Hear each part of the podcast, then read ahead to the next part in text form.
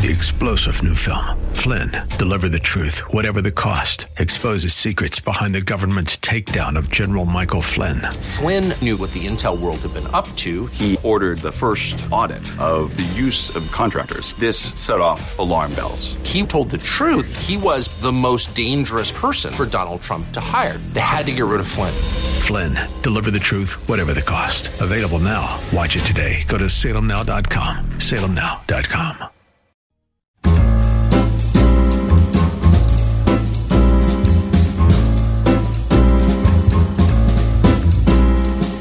Welcome to another edition of The Ride Home with John and Kathy, live from the Salem Pittsburgh studios. And now, here are your hosts, John Hall and Kathy Emmons. Hey, good afternoon. Greetings. Welcome to the July 2nd, Thursday edition of The Ride Home. It's the stay at home. Kath, good to see you. Uh, Thank you. Nice and comfy, very uh, cool where you are. Very hot in my house. Thank you for asking. Yeah, very nice. Mm-hmm. Mhm.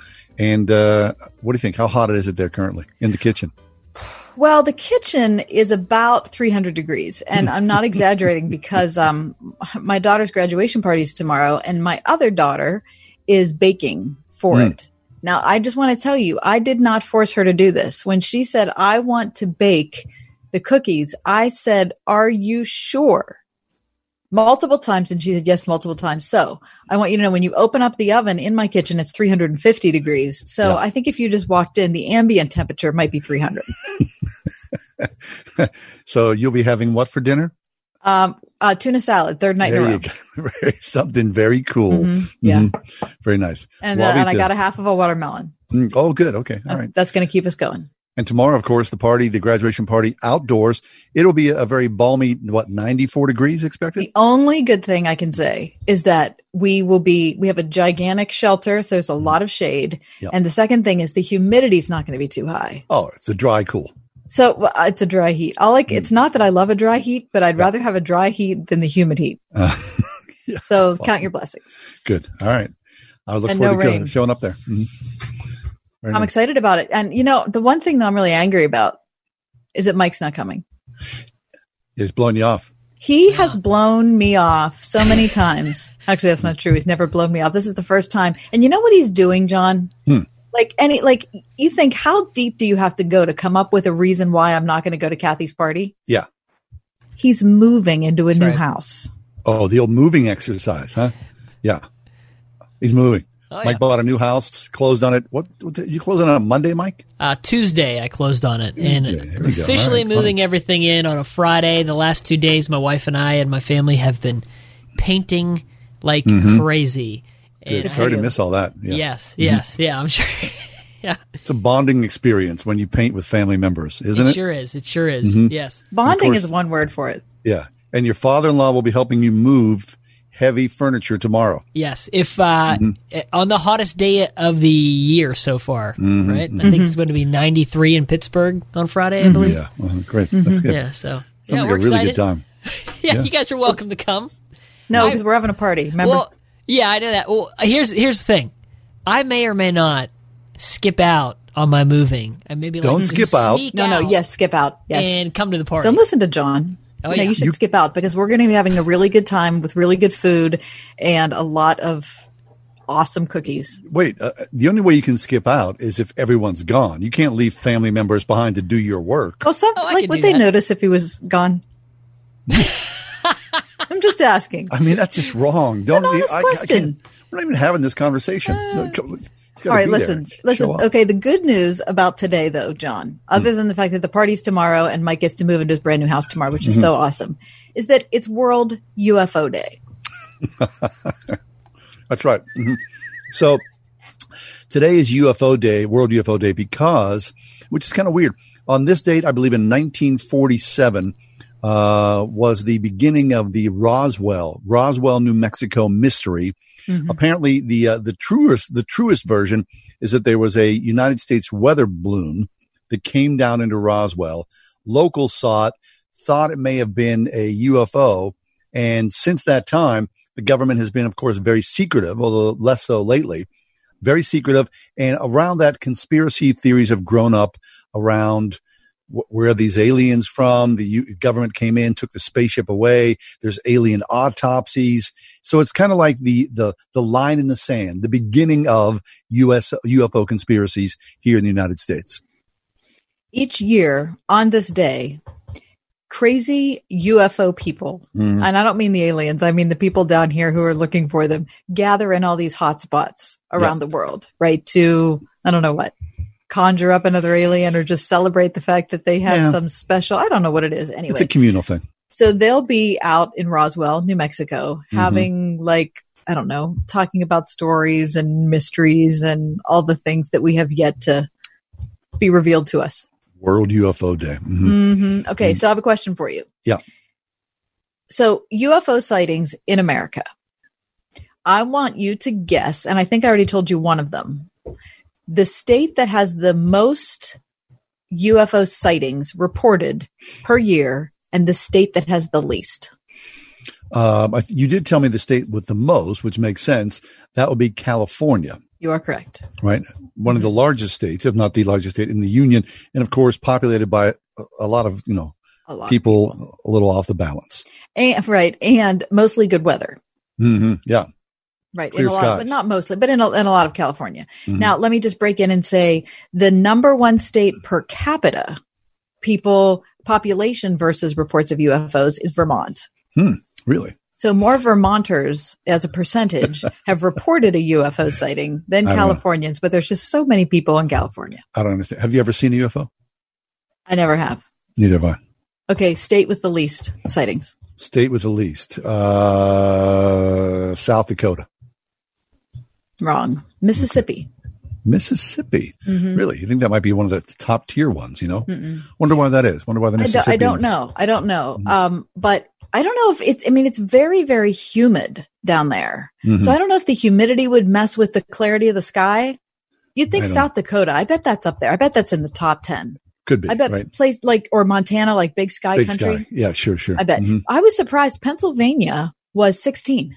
Or cloudy. We're cloudy a lot. My son, the astronomer, always goes, again, not a good yeah, night then, to look at the stars. but I'm surprised that it's not closer to 50. Yeah. I mean, we're Yeah, not, me why too. are we 16? I'm surprised we're 16. That's again, it's a big state. There's a lot of people with, uh, you know, a vested interest in this. You know? Vested interest. Yes. I don't know how vested it is. Mhm.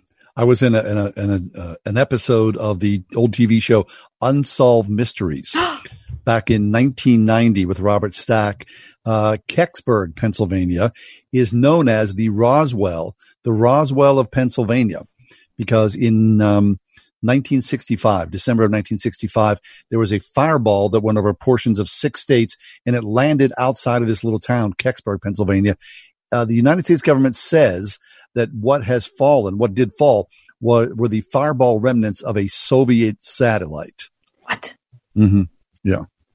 So I went up there one night and uh, hung out, and uh, I played a cop. Played I'm a not cop. sure what's more interesting, the fact that the Kecksburg thing happened or the fact that you were on Unsolved Mysteries. Mike, what no, you say? it's not that interesting.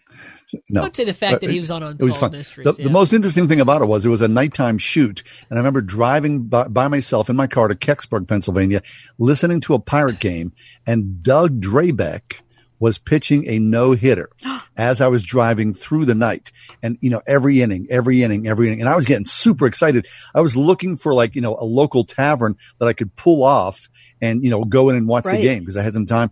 Turns out, like in the ninth inning, he lost the uh, no hitter. oh, I can't stand no hitters. Yeah. Oh, I love no hitters. No, you know why I hate them? Hmm. Because of that exact thing. Like Yeah. I, I'm, I become so emotionally invested. I'm nervous. I'm sick to my stomach, and then it's over. If you catch a good one, right? You catch a good one, right? I know. Anyway, uh, happy UFO day today. Thank World you, UFO and to all day of you as well. Okay, terrific show coming up today. Open phones in the five o'clock hour, John. The question is this: In honor of July Fourth, what's your favorite spot in America? Has to be something other than your home. Mm-hmm. All right, so you can pick a city, you can pick a state, you can pick a street corner, you can pick a, an overlook. You know, you could be as specific as you want to be. Okay, very but good. we want to know your favorite spot in America. That should be In- fun. yeah, very nice. O'clock hour. Yeah. Okay. Um, also, here's how to keep your scared dog safe on the 4th of July. If the poor dog isn't freaked out enough by all the fireworks we have every other night, take heart. The 4th of July is coming. He's going to get up. much, much worse. Mm-hmm. And coming up next, our good friend Anne Kennedy. She says this, John, in cancel culture, no, no, Christians are not allowed to cancel anybody. That's next. It's the Thursday, the pre July 4th edition of The Ride Home.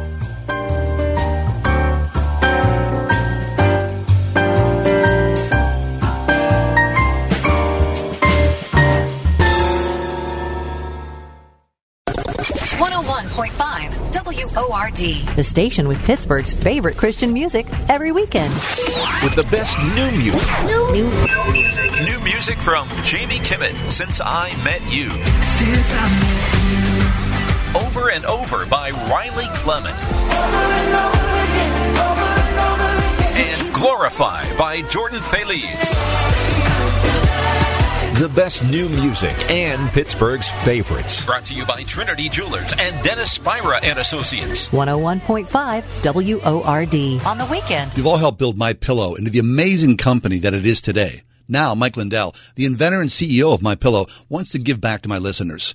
You can get great discounts on all My Pillow products if you go to mypillow.com right now and click on the radio listener specials. You're going to see some amazing offers. Right now, My Pillow is offering an exclusive radio special. Today we're offering buy one, get one free on a variety of amazing products, including the Supima My Pillows, My Pillow towels, roll and go anywhere pillows, duvet covers, Giza pillowcase, bolster pillows, and neck pillows. Plus, if you buy Mike Lindell's book, What Are the Odds? From Crack Addict to CEO, you'll get free shipping and a $25 gift card. Just go to mypillow.com, enter promo code WORD, or call 800-391-0954. Be sure to use promo code WORD. My Pillow is answering the call for more face masks as the country continues to deal with a global coronavirus pandemic. They'll be making face masks for hospitals across the country. Land ho!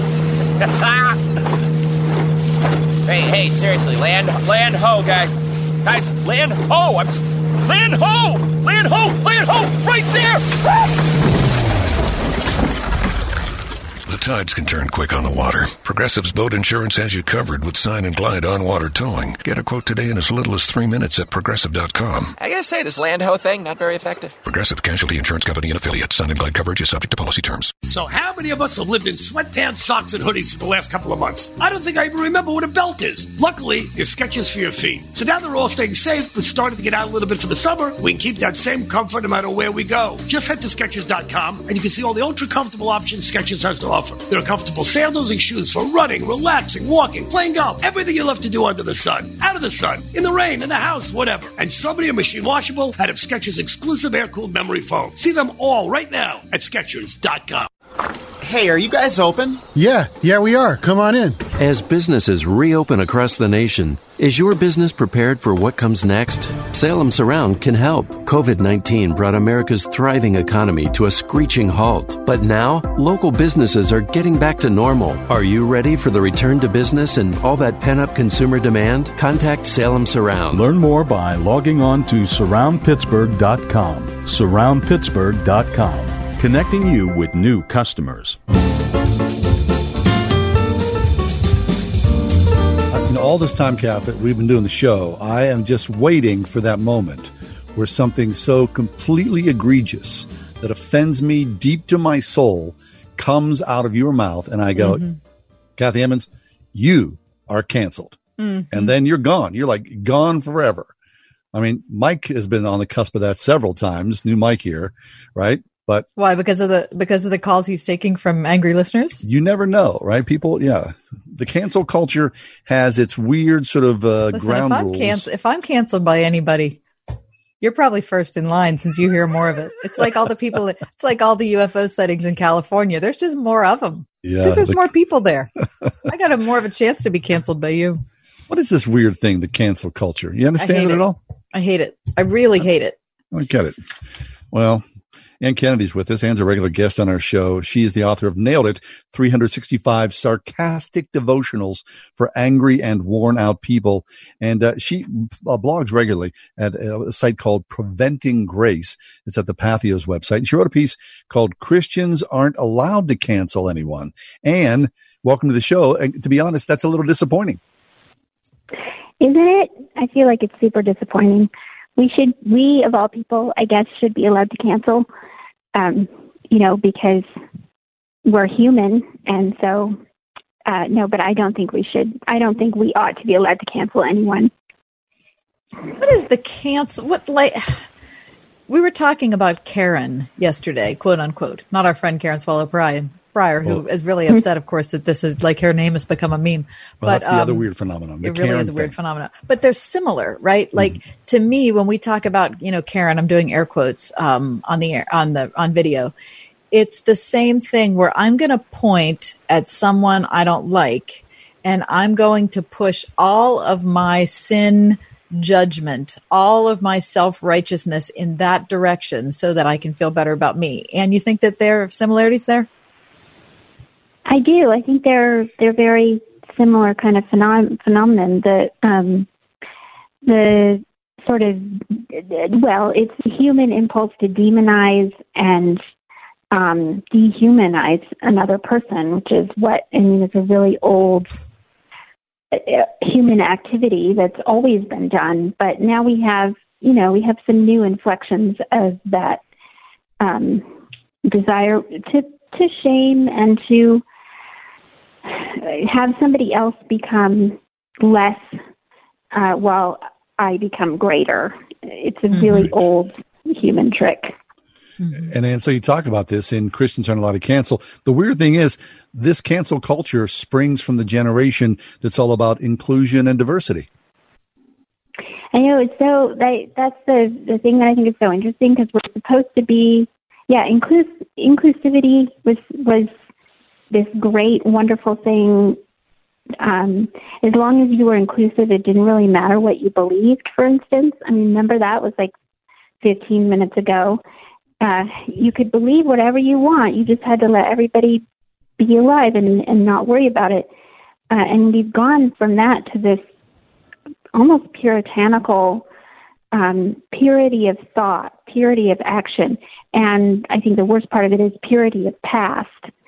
That we're, you know, one per and and the interesting thing about it to me is that it's it's all it's not determined by a larger sense of society that somehow we had this consensus that developed out of our own um, cultural unity around any particular thing it's it's so fractured. You can you can cancel somebody based on your sense of right and wrong that you determine, you know, in your own mind and your own background. And so there's no objective. I mean, it, it's fluid. One day it's one thing, and another day it's a new thing. And so you can wake up and think, oh, I'm, you know, I'm going to go go to work today, and it's going to be great. And then you find out that you you were wrong 25 years ago and but it's just coming it's going to come for you now today Yeah. Right. So, Anne, talk about why it's antithetical to what we read in the scriptures.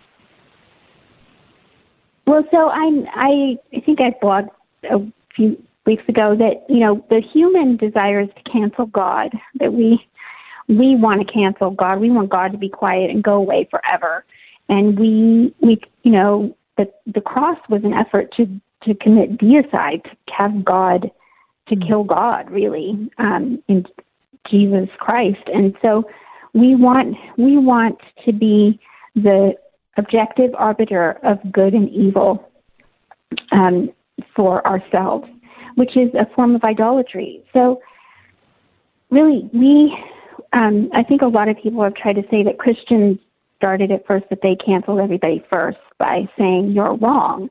But there's a difference between saying you've done something wrong, you're a sinner, you should come and repent. That's actually a way of giving life to somebody, not canceling them um, in any particular way. Um, so a Christian should never cut someone off so completely, should never decide that somebody's life doesn't matter and that they should go away and not have a job and not be human anymore. Christians, um, you know, if we, if we, even when somebody is put outside of the church, so supposing you, you do something really wicked and you're put out of the church, you're excommunicated, well, then you become, um, maybe an enemy, you know, the church might think of you as an enemy and Christians are called to do a very simple thing with their enemy, which is to love them. So you you're never a Christian is never in a position with another human being where that person is it shouldn't live and shouldn't be, and you wouldn't work for that person's good in whatever particular way you could do it. Mm-hmm. So the idea of humility and grace, right, which we are all offered freely, the grace of Jesus Christ. But the the problem is, Anne, that you know uh, we have become uh, jury and executioner. Yep. And when you look around, I mean, everybody is suspect, and the only person who really cannot be canceled is is me or you. I mean, you know, we can't cancel ourselves, can we?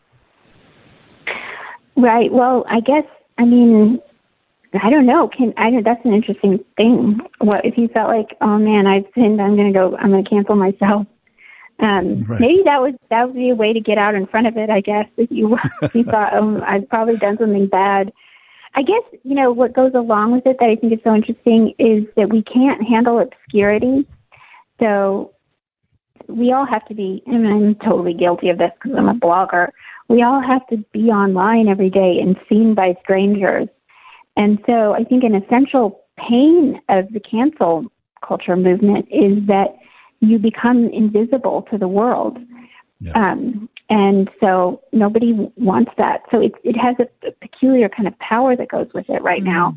Whereas, I mean, yeah, you know, you, you somebody can cancel you and um, Jesus is saying, ever you're not really canceled. Even if you, um, if you decide to be obscure and to, you know, live off the grid or just concentrate on people in real life, um, you're still a person. And so that might be a, a countercultural way of canceling yourself before anybody else does it.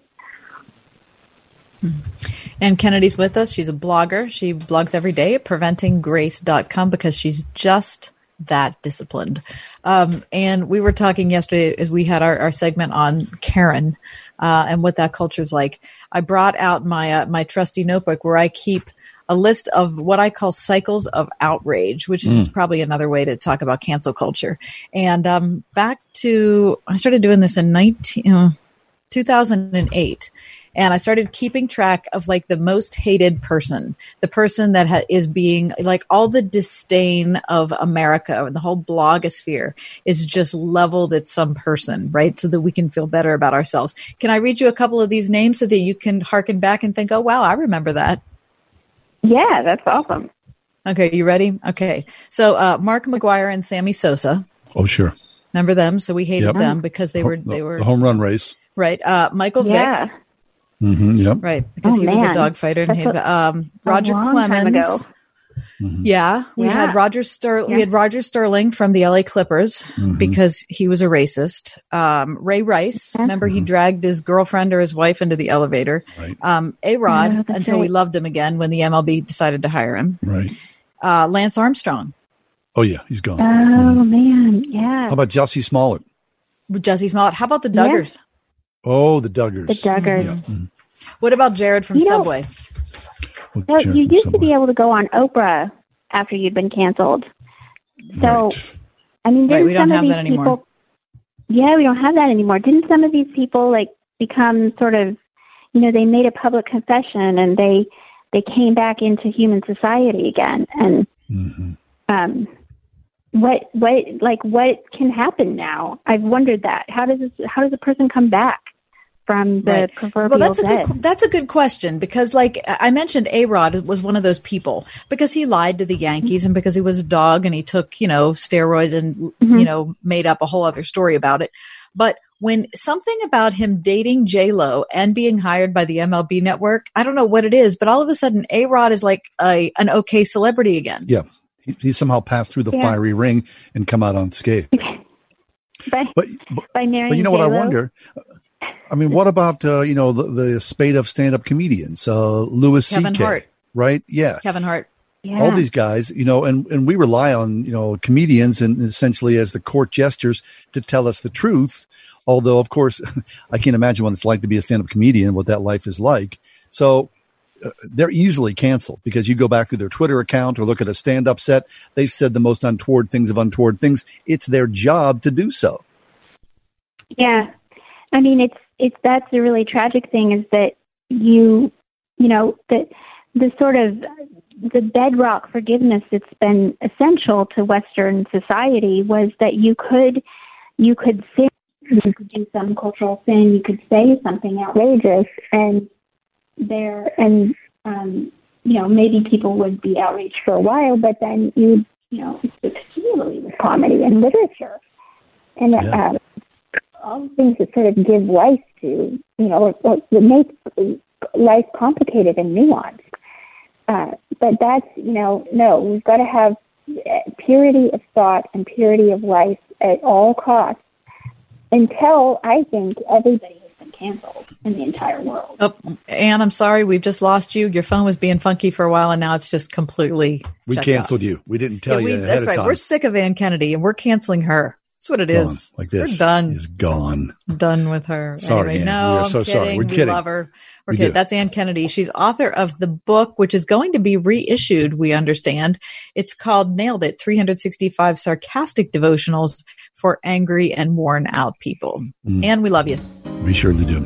Okay, we'll take a break. Come back after canceling one guest. Uh, we are going to talk about Mount Rushmore, right. which apparently is also on the verge of being It's going to be canceled. Look, Okay, I mean, you they're don't like talking those about people. blowing the place up. So God help us. Do you want to get rid of your expensive landline, save money, but keep your important home telephone number? Then OurOldNumber.com has the perfect solution. OurOldNumber.com allows you to keep your home phone number and cancel that expensive landline connection. With OurOldNumber.com, calls from family and friends to your home phone number are answered by a personal greeting from you.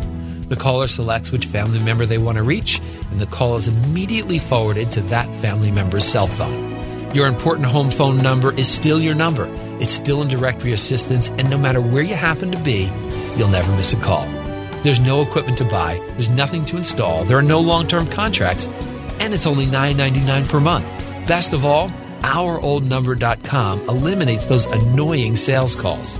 Now, your home telephone number can be as mobile as you and your family are with OurOldNumber.com. Visit OurOldNumber.com to learn more and get started today. OurOldNumber.com.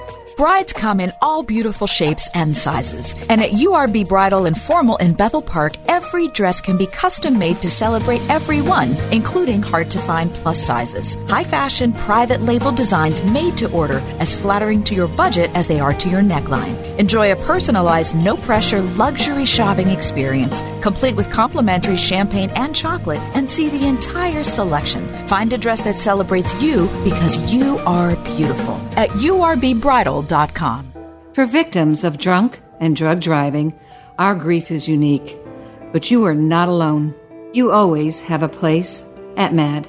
Call our 24 hour victim helpline at 877 MADD HELP or visit MADD.org. We are welcoming patients back, and we're happy to do so. Although we can't give the normal hugs or handshakes that they might be used to, the same exceptional dentistry, the same compassionate care is still there. Exceptional dentistry meets compassionate care at stockfamilydentistry.com. Trip to Europe. Visit all 30 Major League Baseball stadiums. Go skydiving. Okay, so you know what you want to do in retirement, but do you know how to get there? Tune into Your Retirement Blueprint with Kurt Kenodik and Ethan Lane of Accurate Solutions Group Saturdays at 10 a.m. to get answers to your retirement planning questions. Plan today so you can do the things you've always dreamt about doing in retirement. Listen every Saturday morning at 10 to Your Retirement Blueprint with Accurate Solutions Group. Investment advisory services offered through ASG Investment Management, LLC. This is Kathy Emmons. John and I are grateful for the encouragement we have from all of our advertisers and especially our friends at Grove City College. Thanks to everyone at Grove City for supporting the ride home. 101.5 WORD FM Pittsburgh. On your smart speaker by saying play the word Pittsburgh and on your phone via the Word FM mobile app, iHeart, TuneIn, and at radio.com.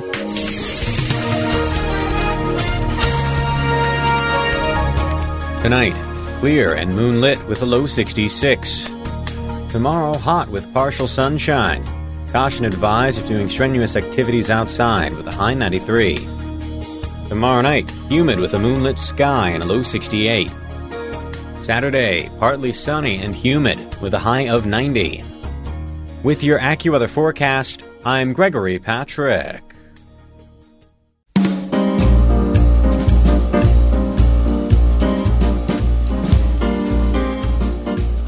Well, the 4th of July activities are getting underway, as weird of a year as it is. And uh, President Trump has uh, made a. Um, a much ballyhooed visit. He will be on the Fourth of July to Mount Rushmore Mm. in the Black Hills of South Dakota. Okay. Uh, Kath, have you been? Never. Uh, I'm ashamed to admit I have never been either Mm, Why are you ashamed? because I've got family in South Dakota. My wife's oh, family well, in South you, Dakota. no, I you're right. You should be ashamed. should be ashamed. I am. I want you to cancel me. Okay. what do you think about Mount Mount Rushmore? I, You asking my opinion about Mount? yeah, I was. Then I was going to give you mine, and I thought, well, I just asked him his. I should Yeah. shut up. Um, I'd be curious to see it. I mean, it's four Yeah. stories high. It took more than like 25 years to sculpt. Of course, there's always the backstory of it, which we're hearing now about the the uh, Lakota Indians, and they considered it a sacred site as well. And of course, it was taken over by the United States government. That's part of the brouhaha. Of course, nothing is without brouhaha today. Every move is brouhaha, brouhaha, ha ha ha ha. So the president is headed out nobody's laughing. No, they're not. They're headed out to Mount Rushmore. Um, I, it's a curiosity. I, I'd like to see it up close. Would you? Well, it, because it's such a wonder. I can't believe people could do that. I know. So artistically, it's just shocking. Um, like otherwise, it's a little weird. I don't think it's. Why do you think it's like weird? The, the giant heads are just like a it. little weird. Okay, it's not it's that I, it's not that I hate it. I just have always, even since I was a kid, like, but look, look at those four big heads. What's the movie? There's a famous movie. I think it's uh, Cary Grant. Uh, uh, is it Yes. North by Northwest? No, Uh, where the, he's a Russian spy. Someone's a spy, and they fall off of Mount Rushmore. Remember that? Mhm. I seem to remember that. Like But now, who's on Mount. Rushmore? So we've got Washington and Lincoln, Yeah, Jefferson, yeah. And Wait. Teddy Crazy Eddie. Roosevelt, Teddy Roosevelt. No, Teddy Roosevelt. We should know this, Gaff. I thought you knew the answer and you were going to quiz me. Yep. Siri, who's on Mount Rushmore? Abraham Lincoln, George Washington, Teddy Roosevelt, Thomas Jefferson. yeah. Yeah, thank you. I'm Thank you, sorry. I believe that is 100. percent Very nice. Very good. Good job. Siri knows. God Mhm. bless Siri. Yeah. I don't know. I mean, so the president's going to be there Fourth of July. Seven thousand five hundred people are invited to attend. You got to have a ticket in hand. Social distancing will not be enforced. Masks are not required. Fireworks are going to be shot off. Uh, the people who are involved in the federal land management are leery because, of course, there's fireworks falling from the sky on a dry and arid background. Uh, Indians are also upset as well. So, you know, where the president goes, controversy follows. So, why would the Fourth of July be any different? Be any different, right? Mm-hmm. Do you know? Uh, I heard a story about Calvin Coolidge one time, former president of the United States. who wanted to be Um, on Mount Rushmore, but he was denied. No, no, no. Actually, that's not what happened at all. He um He was he was planning on running for president Mhm. um because he had he had finished out the term of darn it who was president before him who died. Anyway, I can't think of it. Siri, right who was president? That's, anyway, he so of course you know the country was booming economically, everything was good. You know he was going to be a shoe in. He went out to Mount Yep. Rushmore and he looked at, at it and he Mm-hmm. Mhm. said, "Whatever that is in me that would cause me to act in a way that would want my face up there Mhm. would only be increased if I became president." Like I'm going to become more and more egotistical and self-centered and I will want to preserve my name in some grand way like that and I don't have I I can't manage that and I'm out. Oh, that's fascinating. Well, there's a very wise man, right? He knew himself himself, right? and he recognized what the draw was and he said I I don't, I don't want that. yeah. Wouldn't that be horrid to see? I mean, remember, remember years ago, our picture was on the side of a van. Oh my gosh. Listen, that was so horrible. So, I mean, amplify that to, you know, see someone's head carved into, you know, a mountain. That you have to be a little mortified to see that. And if you weren't mortified, you have to, you kind of wonder who, who as a person are you, right? Do you think that would be okay? Right? I, I- what I think is so fascinating about the Calvin Coolidge story is that he got that. Yeah. that there's something like most people look at that and say, I don't want that. But then hmm. if you look at it and say, I do want that, what does that say about you? And it scared him. He was scared of Mhm. himself. And he said, you know what? I can't risk what that could do to me. Yeah. I would destroy myself, everybody I loved, and perhaps Yeah. the nation as well because of my crazy ego. So that's very Right. wise. Yeah. Excellent. He's okay, well, the president. He's up there with my favorite president. Who, Calvin Coolidge. Yeah. Really? Very nice. Look at you're like whatever. whatever. Well, you know, I'm still back on Mount Rushmore. Okay, we'll take a break, come back, and uh, uh, Dr. Richard Mouw is going to join us. Talk about I some grace. I love Richard. Richard is one of our favorite guests, former president of Fuller Theological Seminary in California. Mhm. Um, he's going to join us to talk about. We'll figure it out next. Oh, he's going to talk about uh, grace, all that Thought it was God be a cares about. Oh, sorry. What is to him? Okay. Bye. 101.5 WORD. Hi, I'm Robert Jeffress, pastor of First Baptist Church in Dallas, and I want to invite you to join me and our special guest, Vice President Mike Pence. Join us for a patriotic celebration with worship led by the world renowned First Dallas Choir and Orchestra, fireworks, and more as we celebrate our freedom as Americans and our freedom in Christ. Celebrate freedom with Robert Jeffress tomorrow at 4 on 101.5 WORD. America, America, God shed his grace on thee. And wow, hasn't the Lord blessed us here in America? Hi, it's me, Marcia from the Springhouse, and our family is just so thankful to live in this great country. So let's celebrate with a good old fashioned chicken barbecue meal at the Springhouse. My brother Sam and his four boys will fire up the barbecue pit outside and cook long and slow the chicken quarters, dousing them every five minutes with our secret butter vinegar sauce. Keep cool inside the Springhouse Sun Porch and enjoy all our most popular family recipe sides to go with the barbecue chicken hot off the pit. Summer's a great time to top off this meal with a toasted almond fudge ball or a mud covered dirt ball. Take a spin down our hillside slide and let the baby calves lick your fingers for a memory making experience on the farm at the Springhouse. 724 228 3339 or springhousemarket.com.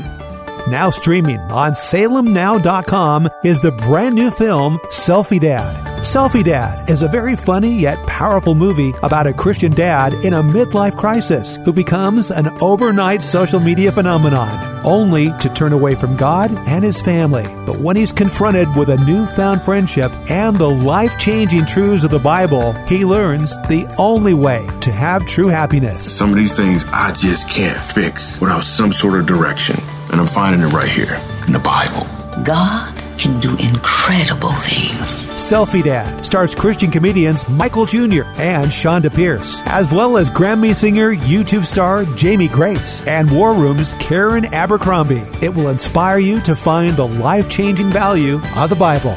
Watch Selfie Dad at salemnow.com and use promo code GOSPEL to save 20%. That's salemnow.com, promo code GOSPEL. Can an evening of inspiration and music really save the lives of families in the Caribbean and Latin America? Experts report that starvation might soon become famine in many of the communities where access to food has been cut off. Join Food for the Poor Thursday, August 13th at 7 p.m. Eastern for a virtual national celebration. We are one. You'll experience the power of unity to save the lives of families impacted by the COVID 19 pandemic. RSVP today for this free event at foodforthepoor.com forward slash one. Foodforthepoor.com forward slash O N E.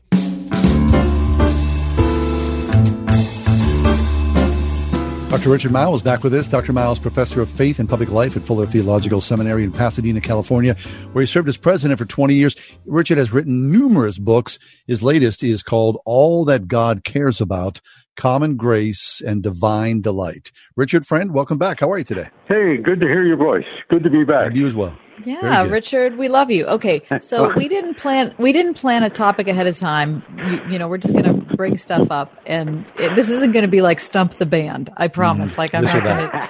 It's not going to be like that. But I'm just going to fire a bunch of things at you. Okay, how important are statues in your life?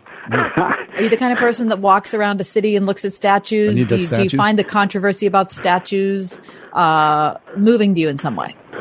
Well, I mean, you know, they they are preservers of memory, and uh, I mean, you know, some. I mean, there are some statues that are just wonderful pieces of sculpture that, uh, you know, even of the ancient gods. I mean, it's good for us to know something about the history of civilization, the history of religious belief, and so everything from the goddess Diana to Michelangelo's uh, David. I mean, those are important. But then there are statues of, I mean, the great Lincoln Memorial, and you know.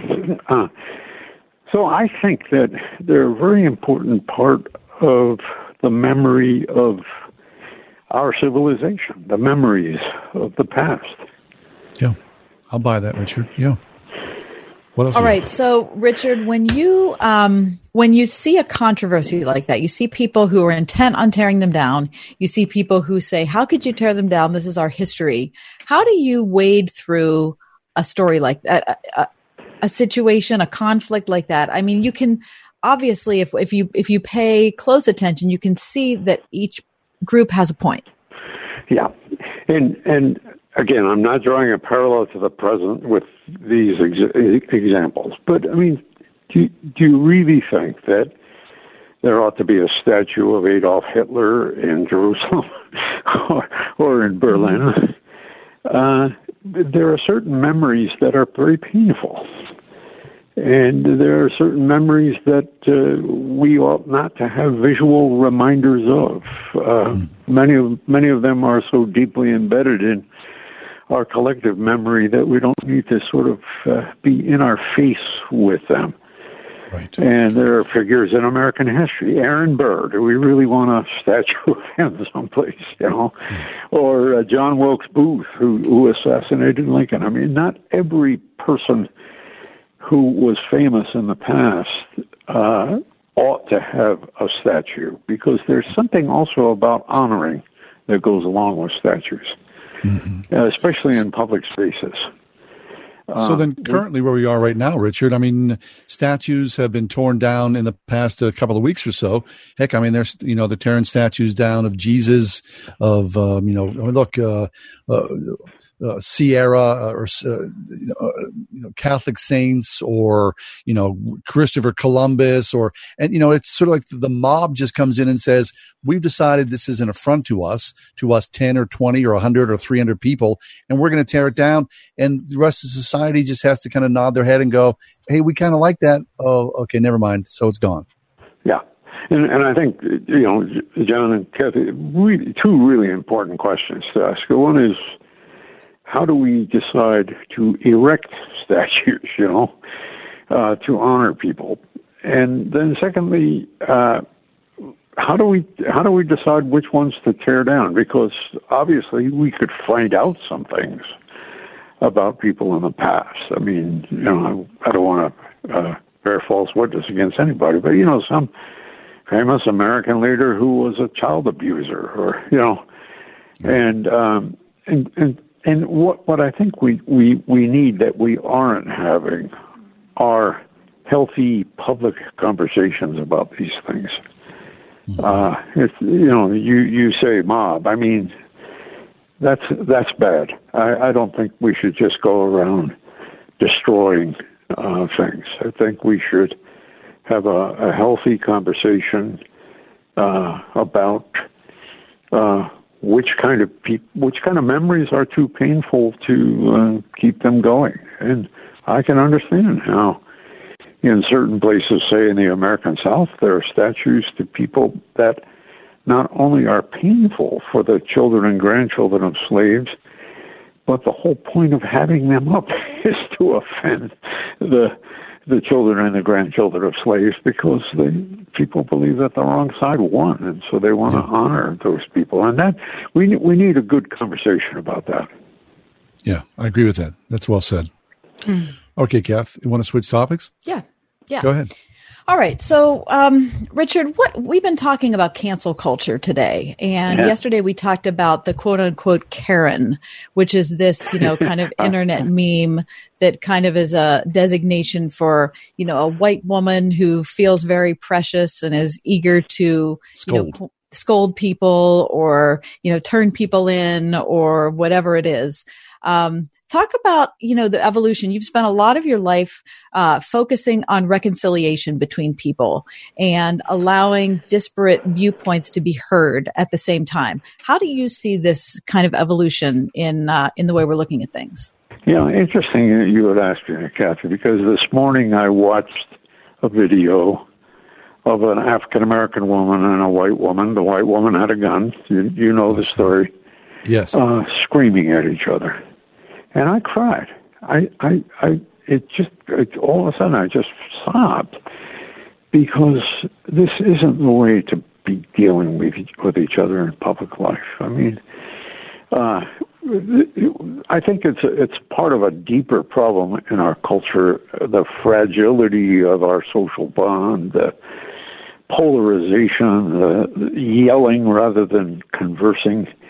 Uh, we're, we're in pretty bad shape as a as a nation, a national culture right now, and uh, these these you know, and and I want to say I my heart goes out to the African American teenager who got bumped, you know, uh, and and it clearly seemed to be an insulting gesture in that situation.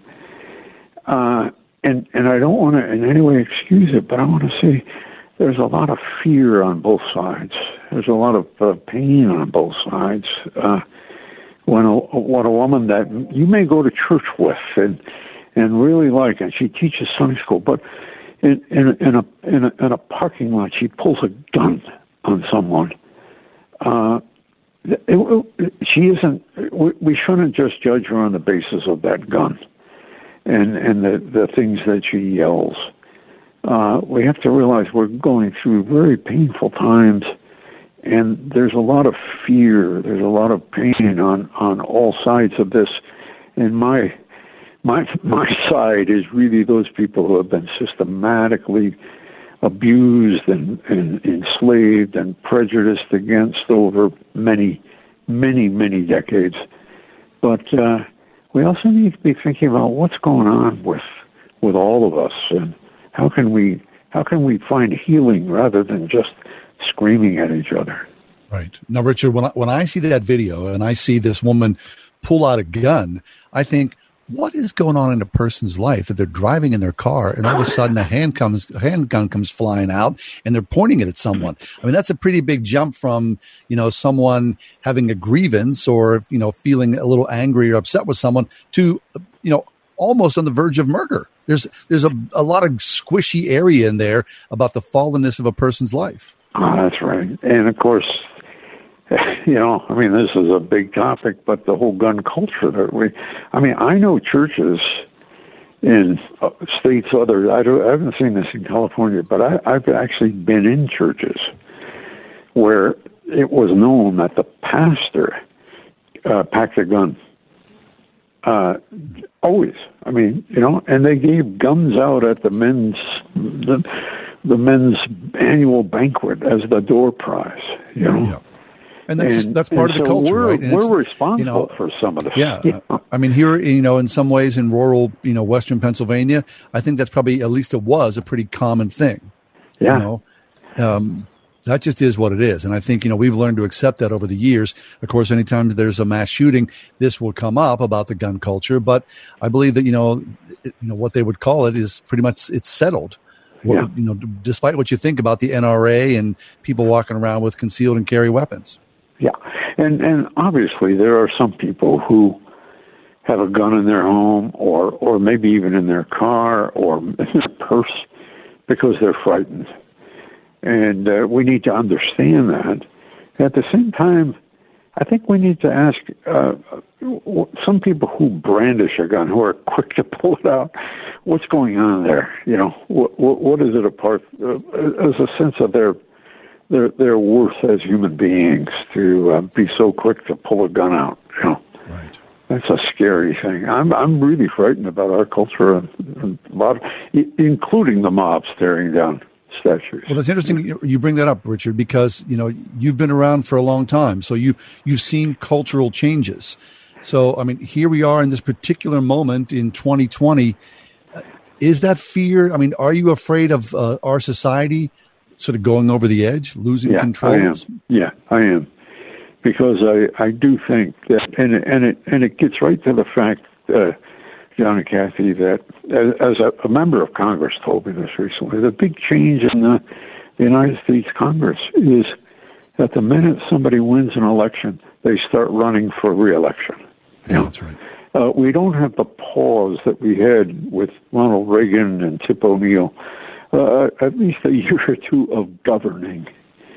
Uh, and so everything that comes up, uh, how they vote and how they propose things has to do with whether it's going to help their reelection two years from now, you know? Mm-hmm. And and this is the scary thing that I think we have a, a national conversation that no longer takes place.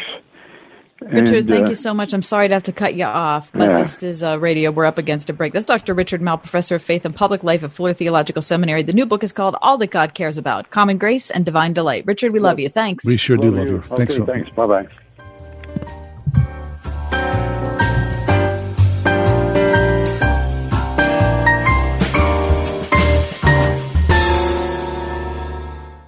So I was doing yard work the other day, leaning over a prickly bush, holding a heavy pair of electric hedge trimmers, sweat dripping off of me, and thinking to myself, Self, how is it that we've come to loving yard work so much?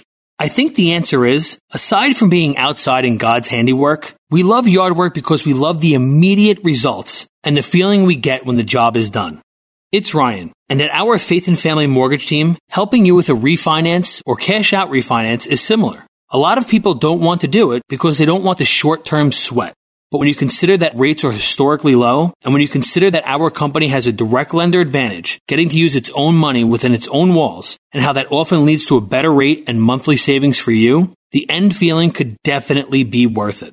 Plus, we'll do most of the hard work for you. We are United Faith Mortgage. We pay your appraisal fees up to $500. United Mortgage Corp, Melville, New York. MLS number 1330. Department of Banking. Mortgage Lender License number 22672. As the will of the students goes, so goes the will of the nation. This is a central theme of the new movie, Return to the Hiding Place, the film about Corrie Ten Boom and her secret army of teenagers' heroic efforts to hide and save Jews from the Nazis during World War II. Corrie's story was made famous by her book and original movie produced by the Billy Graham Association. Now, 45 years later, comes Return to the Hiding Place, the untold behind the scenes true story of Corrie's secret army of student teenagers' efforts to rescue Jewish people. Told by Hans Poley, one of Corrie's teens in the resistance, Return to the Hiding Place is an action packed film of the Dutch Underground's true breathtaking rescue of an entire orphanage of Jewish children. Return to the Hiding Place, starring John Rhys-Davies. Watch this captivating movie tonight with your older children at salemnow.com and save 20% with the promo code MOVIE. Return to the Hiding Place at salemnow.com, promo code MOVIE. Due to historical content, might not be suitable for younger audiences.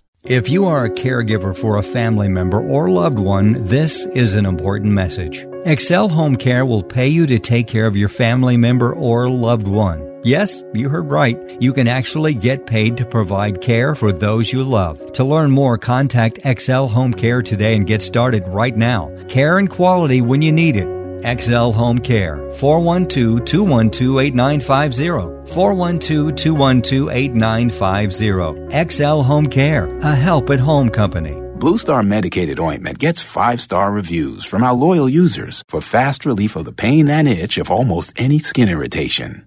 Blue Star soothes insect bites and fungal infections. It really works on the summer rashes I get every year. I had psoriasis on my elbows.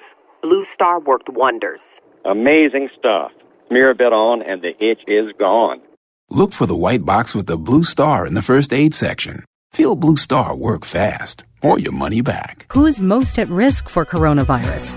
People over 65, people with underlying medical conditions like heart disease, chronic lung disease, asthma, diabetes, people undergoing cancer treatment, and people with weakened immune systems. What should you do if you or a loved one is at higher risk? Avoid close contact with people. Avoid crowds. Stay home if you can. Wash your hands frequently. Learn more ways to protect yourself and others at coronavirus.gov.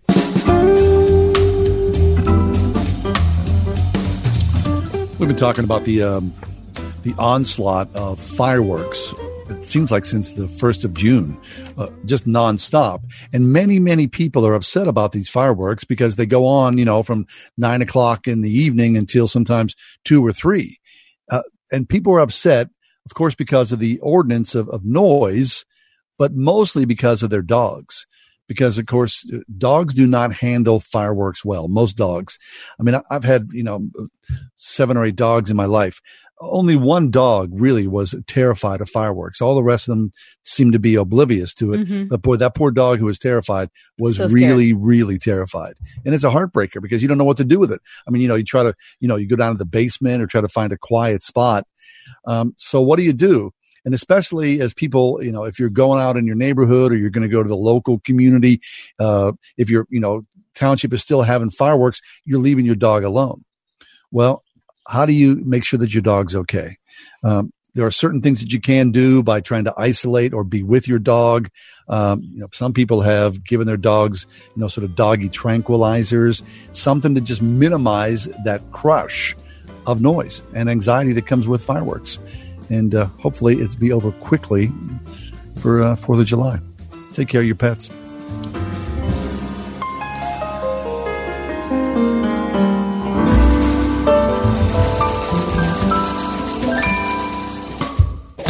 Listen on your smart speaker, the Word FM app at wordfm.com, iHeart, TuneIn, and on radio.com. In the car or at home too at 101.5 WORD FM Pittsburgh. With SRN News, I'm John Scott.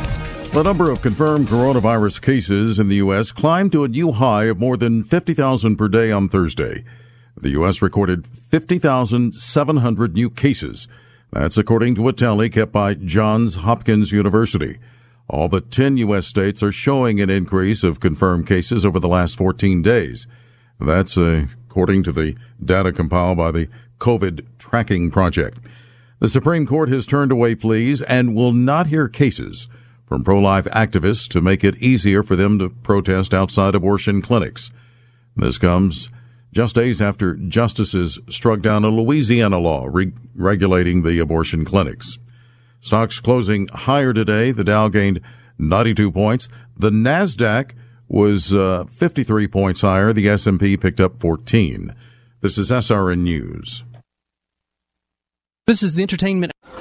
Hey, are you guys open? Yeah, yeah, we are. Come on in. As businesses reopen across the nation, is your business prepared for what comes next? Salem Surround can help. COVID 19 brought America's thriving economy to a screeching halt. But now, local businesses are getting back to normal. Are you ready for the return to business and all that pent up consumer demand? Contact Salem Surround. Learn more by logging on to surroundpittsburgh.com. Surroundpittsburgh.com.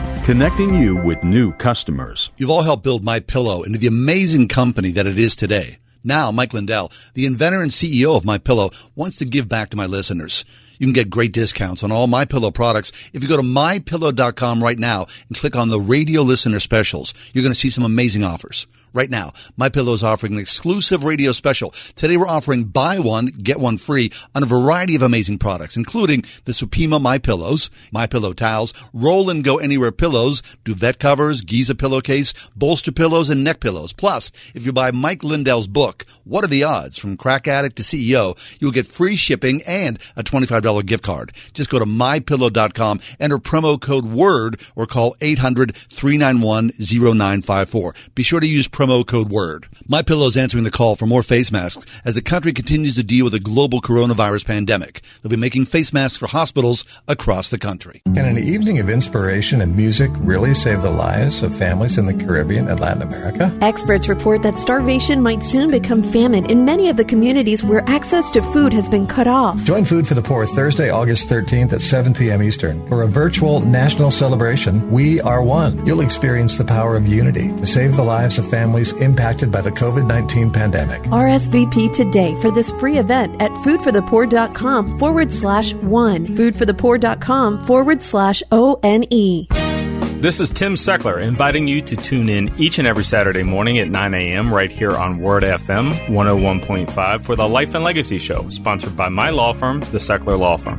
Each week, we'll talk about your family's well being as it relates to elder law, nursing home stays, estate planning, and keeping your hard earned savings. And if you missed the Life and Legacy show, you will find it archived at secklerlawfirm.com. See you Saturday morning at 9 a.m. right here on Word FM 101.5 for the Life and Legacy show. Learning has definitely changed these days. What hasn't changed is the unwavering support parents received from their local Christian school. Many were quick to adapt to the new normal with remote classes taught by caring teachers who pray for students and their families every day. With many schools offering half price tuition for first time enrollees, like Eden Christian Academy in the North Hills, it's a great time to consider Christian education. Find a school that's right for you at wordfm.com slash tuitions. Tonight, clear and moonlit with a low 66. Tomorrow, hot with partial sunshine. Caution advised if doing strenuous activities outside with a high 93. Tomorrow night, humid with a moonlit sky and a low 68. Saturday, partly sunny and humid with a high of 90. With your AccuWeather forecast, I'm Gregory Patrick.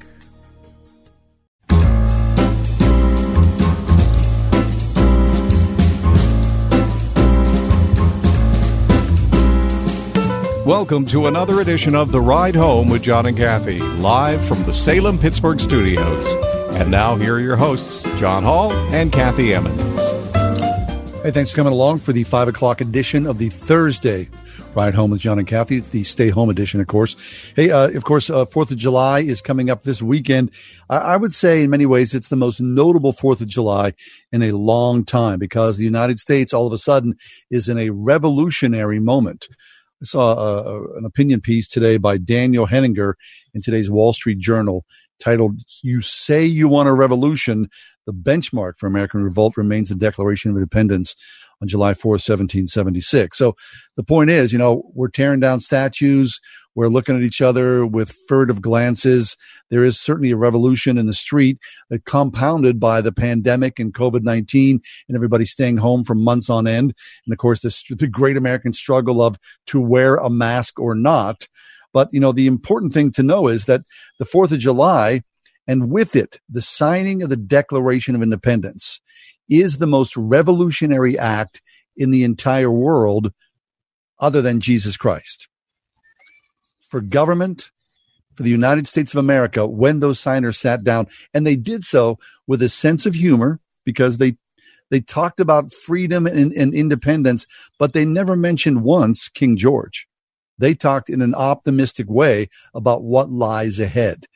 And so, despite all the turmoil that's going on right now, and the, for many people who want to cancel Fourth of July or tear down cancel or tear down the Fourth of July or hate on America because America does not meet their standards of whatever that sliding scale now is, the Declaration of Independence, the, the catch is here, and Daniel Henninger says this. You want to treat yourself and your children, those you love, to a reading of the Declaration of Independence. Mm-hmm. It's only 1,500 words, but it is as lean and as tight a document as you'll ever read. Okay. I think it's important to look back at how distinctive the American Revolution was versus the French Revolution. I mean, the French Revolution was, you know, it came about for very logical reasons. Um, people were desperately poor. They were desperately unhappy. Um, but the revolution itself got out of control very, very quickly. Mm-hmm. And it became a dog eat dog situation. Um, the American Revolution um, was so different in that it was based on actual ideals that were put in writing.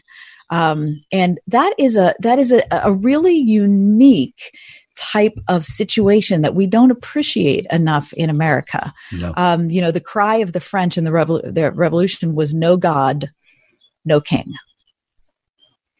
The American Revolution was so different than that. They were looking for a way to actually include God in the reality of what they were forming in the United States of America. Now, they weren't looking to establish a religion. Clearly, the Establishment Clause tells us that they did not want to establish a religion, but they did see it was an absolute necessity to acknowledge that there is one.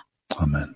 Yeah. And so what we have here in America that we have squandered every which way from Sunday and which we've been so bad, um, so, so diligent in extending to every person is an incredible gift. Um, it's it's just I don't know. It's one of those things that I, that at a moment like this, when I think of how unhappy we all are, how satisfaction with America is at its lowest ebb, um, that those original documents are so important for us to look back and say, okay, so we're not perfect. We've never been perfect, but those original papers are showing us that there was something great that we were all going to strive to attain. Yeah, I agree. I broke my heart last night. I was thinking about the 4th of July and I thought, let me go look online and see what people are talking about for the 4th of July. So I went on Twitter and I typed in keywords, you know, July 4th. I mean, over the top hatred, people just right. crushing on America. And the most ironic thing that I saw was someone, you know, again, you know, maybe 150 followers. The, the it was a young woman said, "Hey, you know, I, I'll never celebrate Fourth of July ever again.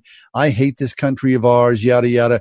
But I'm so proud that I'm 21 years old and I have my own retail outlet. And for the first time, I've got a store where I'm selling, you know, high end products. And I'm thinking, really, what? The disconnect there, the uh, incredible hypocrisy and cluelessness that someone, a young person, has a, a business, a thriving business apparently that they're bragging about, at the same time hating the country that that is birthed from. Mm-hmm. No place else right. in the world is no, that possible. You're, no, you're absolutely right. You know, in all the conversations we've had about race and the dissatisfaction that we all have, that equality is um, is Far something that we say, but not something that we practice you know, I, have talked about this. I can't believe I'm going to talk about a poem. Two years ago, would you have thought I'd be bringing up a poem, John? The, the I'm poet, glad you are. The, the poem hater. Um, but there's a poem that I've mentioned several times called Let America Be America Again by Langston Hughes. And the whole idea of the poem is that America has never been what it what we said we wanted to be, but that doesn't mean that we don't love it anymore. Right, Can I read right. you just a little bit of this, yeah, John? Please do. I'll just read you one stanza. It said, Oh, let America be America again, the land that has never yet been and yet must be, the land where every man is free. The land that's mine, the poor man's, the Indians, the Negroes, me, who made America, whose sweat and blood, whose faith and pain, whose hand at the foundry, whose plow in the rain must bring back our mighty dream again. Hmm. Langston Hughes, let America. Really? Yeah. It's fabulous. So, however um, mad we get, however frustrated we get, um, it's just because we've done it imperfectly. It's not because the original idea was wrong. I agree. It's a great country. It's still a sure great is. country. Okay, let's take a break. Come back. When we come back, we're going to talk uh, with Dr. Curt Thompson. He's going to talk about now. Curt is a psychiatrist in private practice, and he's really interested in, in a conversation about shame. So he'll talk to us in a little bit about shame and racism. That's next here, the ride home with John and Kathy on Word FM.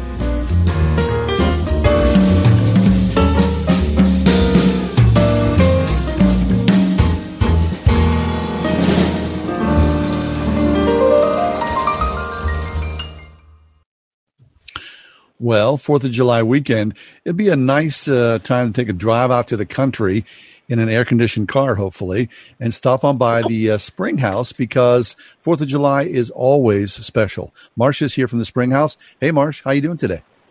Great. How are you guys doing today? We're good. We're excited for the holiday weekend that looms ahead. Yeah. I love what you had to say. It made me cry. It was just beautiful. Thank you for sharing it. It was just a great reminder about how blessed we really are. Mm-hmm. You're kind, Marcia. Yeah. So, Marcia, tell us what we can expect over the weekend at the Spring House. Sure. So, tomorrow, not tomorrow, uh, Saturday is the 4th of July, and we will have our annual um, 4th of July chicken barbecue. And we'll be barbecuing chicken outside on the open pit, and we use a secret butter vinegar sauce that um, the manager of the fair from when I was 10 years old gave us the recipe, and we've been doing it ever since. And it's really yummy, but now we have my sons and his cousins and the whole cousin gang barbecue the chicken. And then we'll be making all kinds of yummy stuff inside too. We'll also have a spice rub slab ribs and um, hot roast beef and gravy over homemade white bread, you know, hand peeled mashed potatoes, green beans and red potatoes, baked beans, corn pudding, cabbage and noodles, all your favorite stuff.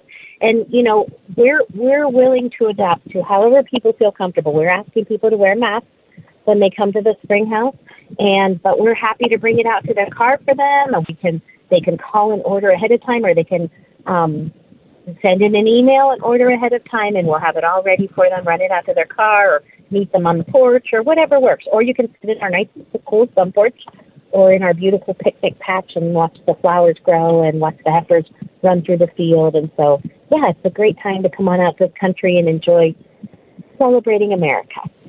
Fabulous. It sounds like a lot of fun. Of course, the food is delicious as, you, as well. So treat yourself this 4th of July. Stop on by the Spring House for their annual chicken barbecue. You can find information about the Spring House, of course, online. Marcia, happy 4th of July to you. Thanks, guys. 101.5 WORD.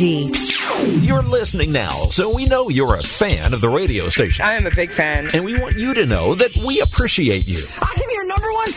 That's why we've developed the Word FM Fan Club. It's free to join, and once you do, you can take part in exclusive surveys and contests. Yeah, I love contests. Special offers. Great giveaways. Discounts. Freebies. I'd like to win one of these contests. Become a member today. Go to wordfm.com slash fan club and sign up. We're big fans. You know, it's true. Difficult times have a way of focusing us. We have to think about what matters most when it comes to our spending, our health care.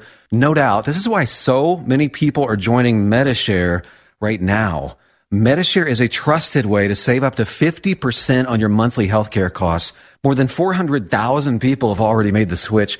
It's pretty obvious why, too, especially now during this challenging season with healthcare costs and out of pocket expenses going up. Medi-Share can save you a lot of money. The typical family saves $500 a month. And Medi-Share is a Christian healthcare sharing ministry that's worked beautifully for 27 years. There are different options to choose from to fit your budget. I'll give you the number here in a second. And if you call, you can get a price within two minutes. Maybe now is the perfect time to make the switch and start saving. Here you go. Call 844-57-BIBLE. That's 844-57-BIBLE. 844-57-BIBLE. Thinking about life insurance? What if you could make one free phone call and learn your best price from nearly a dozen highly rated price competitive companies? Well, that's exactly what happens when you call SelectQuote Life. For example, George is 40. He was getting sky high quotes from other companies because he takes meds to control his blood pressure. But when I shopped around, I found him a 10 year, $500,000 policy for under $25 a month. I'm SelectQuote agent Dan Savino. And believe me, if SelectQuote isn't shopping for your life insurance, you're probably paying too much. For your free quote, call 800 494 2323. That's 800 494 2323. 800 494 2323. Or go to selectquote.com. Since 1985, we shop, you save. Get full details on the example policy at selectquote.com slash commercials. Or price could vary depending on your health issuing company and other factors. Not available in all states. Do you or your business have financial problems? Are you overwhelmed with debt? Then call me, attorney Dennis Spyra at 412-471-7675. My legal practice concentrates on bankruptcy law, debtor rights, and tax matters. I have over 30 years experience as a former United States Department of Justice bankruptcy attorney and lawyer in private practice. I have represented thousands of cases faced with financial problems and lawsuits. Reorganize and get a fresh start. Call 412-471-7675 or visit my website at dennisspyra.com.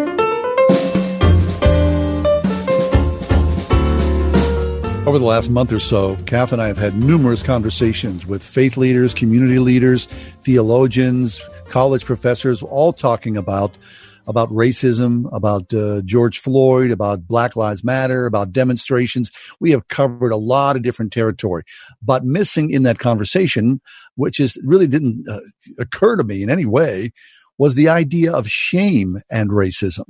Dr. Curt Thompson is a regular guest on our show. Dr. Thompson is a psychiatrist in private practice in Falls Church, Virginia. He is the author of The Soul of Shame, retelling the stories we believe about ourselves. But today is going to talk to us about shame and the soul of racism. Dr. Thompson, welcome back to the show. How are you? John, Kathy, it's great to be with you. Thanks for having me on. Thank you. Always good to hear from you, Curt. Uh, what is the soul of racism?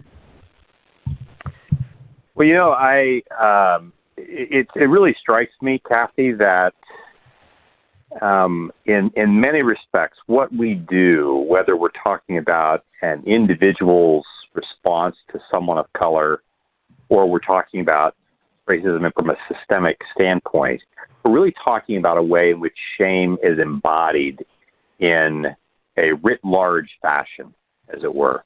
In, in many respects, uh, the essence of racism is some posture that I have, some posture that someone has, in which we are saying to another, uh, for whatever reason, in this case, because of your ethnicity, there's something about you that is not enough, that doesn't matter, that is less than, that is inadequate, that is inferior. And those are the words that we use, those are the phrases that we use that come right out of the heart of shame, that come right out of the this kind of interpersonal and neurobiological experience that we have that comes right off the early pages uh, of scripture. And it, it was it's been it struck me how um, when we part part of the challenge here with all the things that have been taking place in our culture in the last uh, couple of months uh, more vividly than it has been recently um, is the notion of how easy it is for us to talk about racism as this thing is taking place outside of our skin. It's taking place between us and another person. I think uh, what what we have to be careful about, though, is that I can do all kinds of things to try to dismantle the lattice work of racism as it exists structurally, as it exists in society. I can pass laws and so forth, all of which is absolutely necessary and important. But if I'm not attuned to the fact that that emerges, that very that racism does not begin there, it begins in the very center of my soul, and not just because of the position that I have about somebody with a particular race, but because of this role that shame plays with me in many different ways, I just find a particular way to kind of distill it and embody it and put a face mm-hmm. on it in somebody else's race if I'm not doing the important internal work of discovering where this shame emerges within me to begin with, it will be easy for us to do all the work we need to do externally, structurally. And in some given, unknown given time in the future, the same kinds of phenomena that we've been witnessing in the last several months is going to find us again, and perhaps even in a more violent way. I see. So, Dr. Thompson, talk about yourself then of this shame overlay, because uh, in the piece that you wrote on your blog, Shame and the Soul of Racism, you talk about growing up in a Quaker community. Now, that's a, a yeah. huge jump growing up, uh, you know, in that sort of environment, and then trying to, as an adult white man, look at racism through your filtered lens and making sense of it all. And in some ways, right? Uh, looking to reach over and figure out what is it in my privilege, what there's that word that I have to uh-huh. adjust. Uh, right.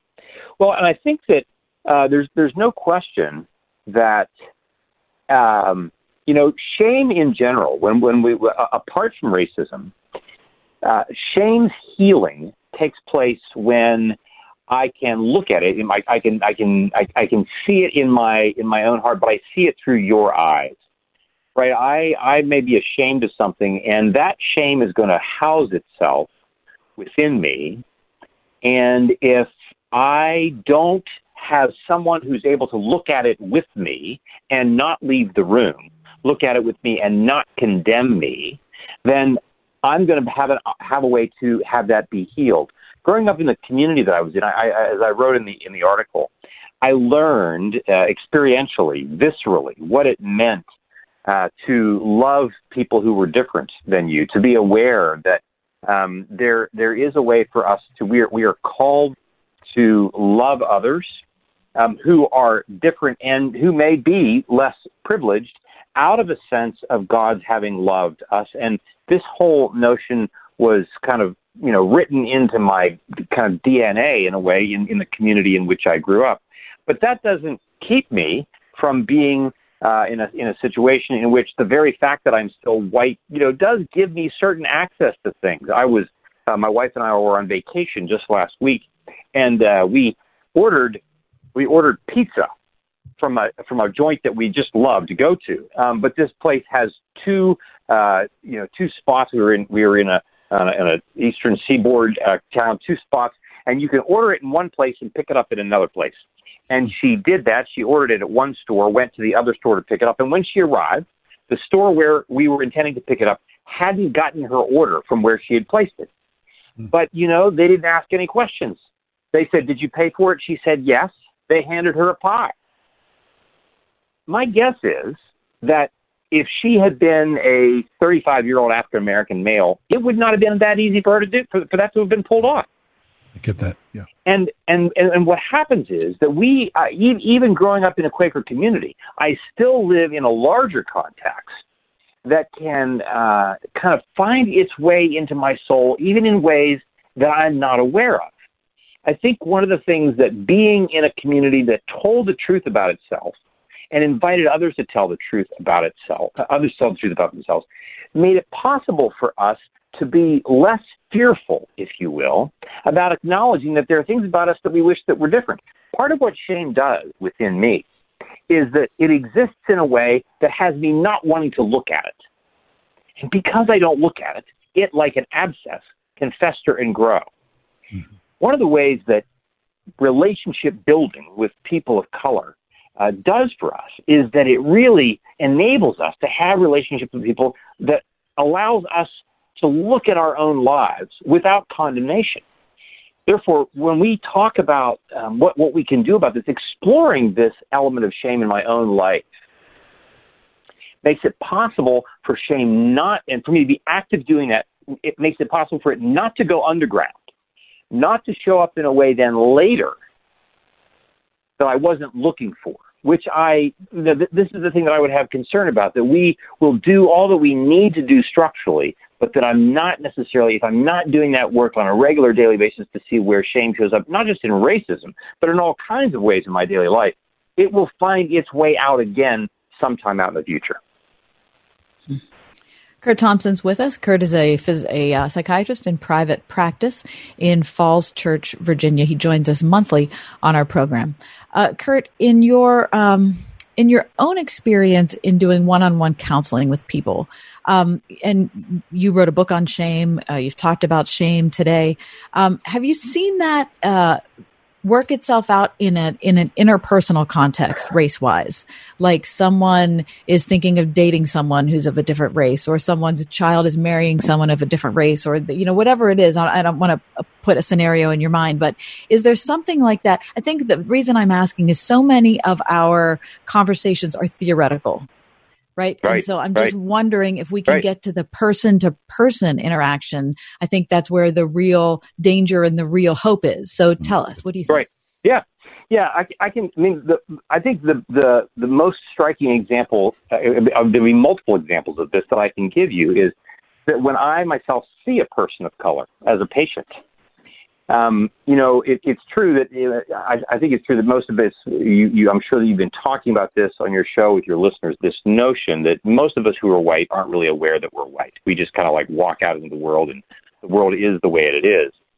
Um, but I've come to be aware that like my being white actually uh, has impact in it, and it is a thing.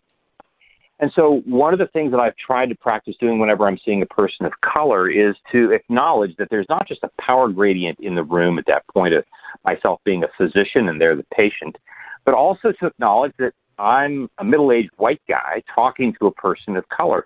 And the very act of saying that, you know, the, the patient walks in the room and we think that they're there to talk about their depression, we think they're there to talk about their anxiety or what have you. But the moment that I say, and I also, and, and I would say to them, I want to acknowledge something else. I want to acknowledge that I'm a middle-aged white guy, and you're, we'll say that you're an African American male, and that makes a difference in the room. And I'm aware that there are elements about that that are taking place in our relationship, and I want to be mindful of that. Mm-hmm.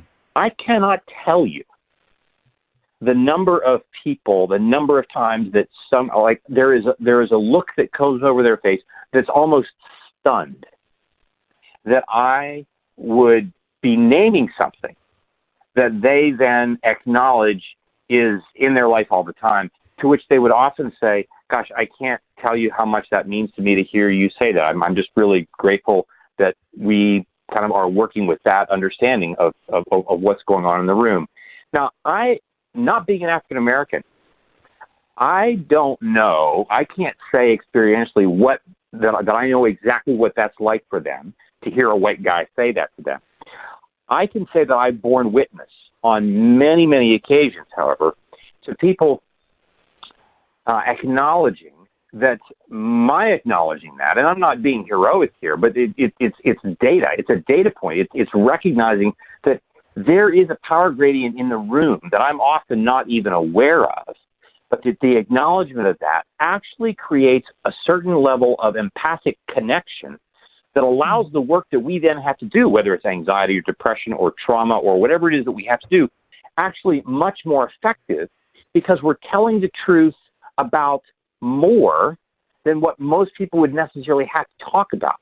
These are the kinds of conversations that I would not necessarily ha- I wouldn't be having with, you know, my patients who are not people of color. So that's probably one of the most uh, poignant kinds of examples that has happened multiple times for me.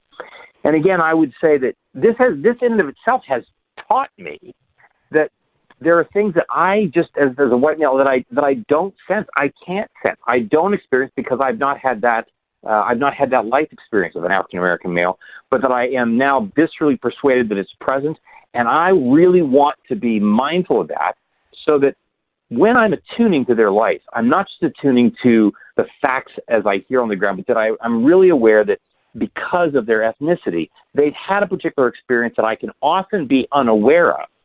But naming that I am aware of that in a way that really wants to make me even more sensitive to it deepens our connection and enables and fosters the healing of shame, as well as the progression of moving out of whatever those states of psychiatric distress that they're in. Curt, that's fascinating. We have to stop, and I'm sorry, our time is up. Shame and the soul of racism. Curt, if people want to follow along this thread, because the essay that you've been talking from is at your website, where do people go to find out more? They can find out more at curtthompsonmd.com. It's the most recent post that I've uh, put up, uh, and that just went up uh, two days ago. Very nice.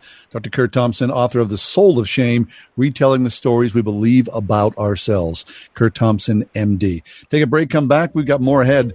Uh, Fourth of July, here it is, right? We're on the cusp of it all.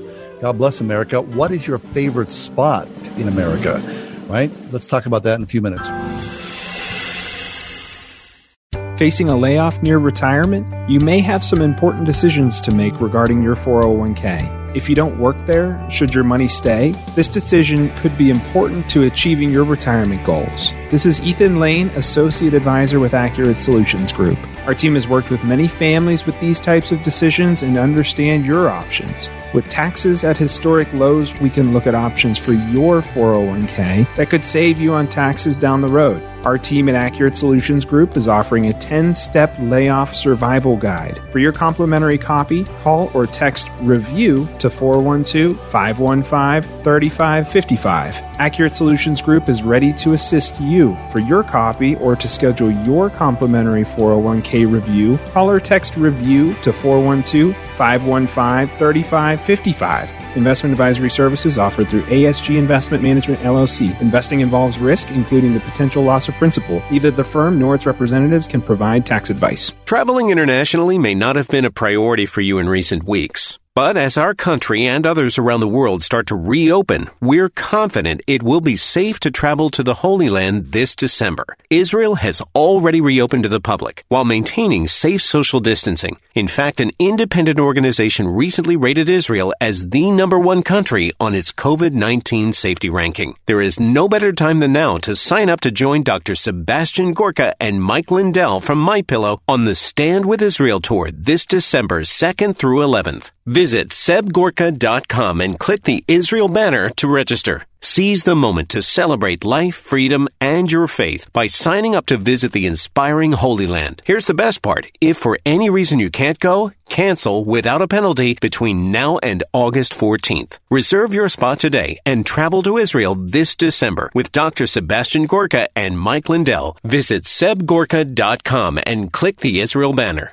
First Presbyterian Church is a beacon of light and love to this community. The message that I hear sustains me for the whole week. I love this church because of the diversity and the music and the people. The incredible beauty of the space. A warm, welcoming congregation. The people are amazing and truly love one another and Christ, and our pastor preaches the gospel. I want everybody in Pittsburgh to come and experience. First Presbyterian Church of Pittsburgh, in the heart of the city, with the city in its heart. I was a little bit surprised, but so happy to see how eager patients were to return to the office. And their loyalty and their friendship means everything to us. Exceptional dentistry meets compassionate care at stockfamilydentistry.com. Ask Alexa to play the word Pittsburgh to hear us there. We're on your Google speaker too, plus iHeart, TuneIn, and on radio.com. 101.5 WORD FM, Pittsburgh.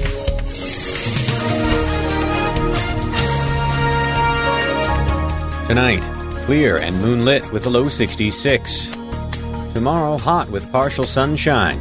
Caution advised if doing strenuous activities outside with a high 93. Tomorrow night, humid with a moonlit sky and a low 68. Saturday, partly sunny and humid with a high of 90. With your AccuWeather forecast, I'm Gregory Patrick. I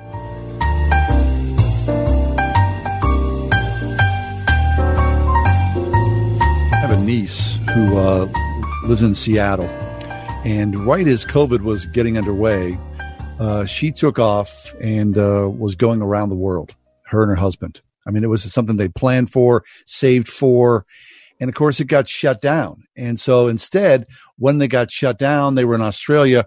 They came back to the states, and they decided to drive around the United States.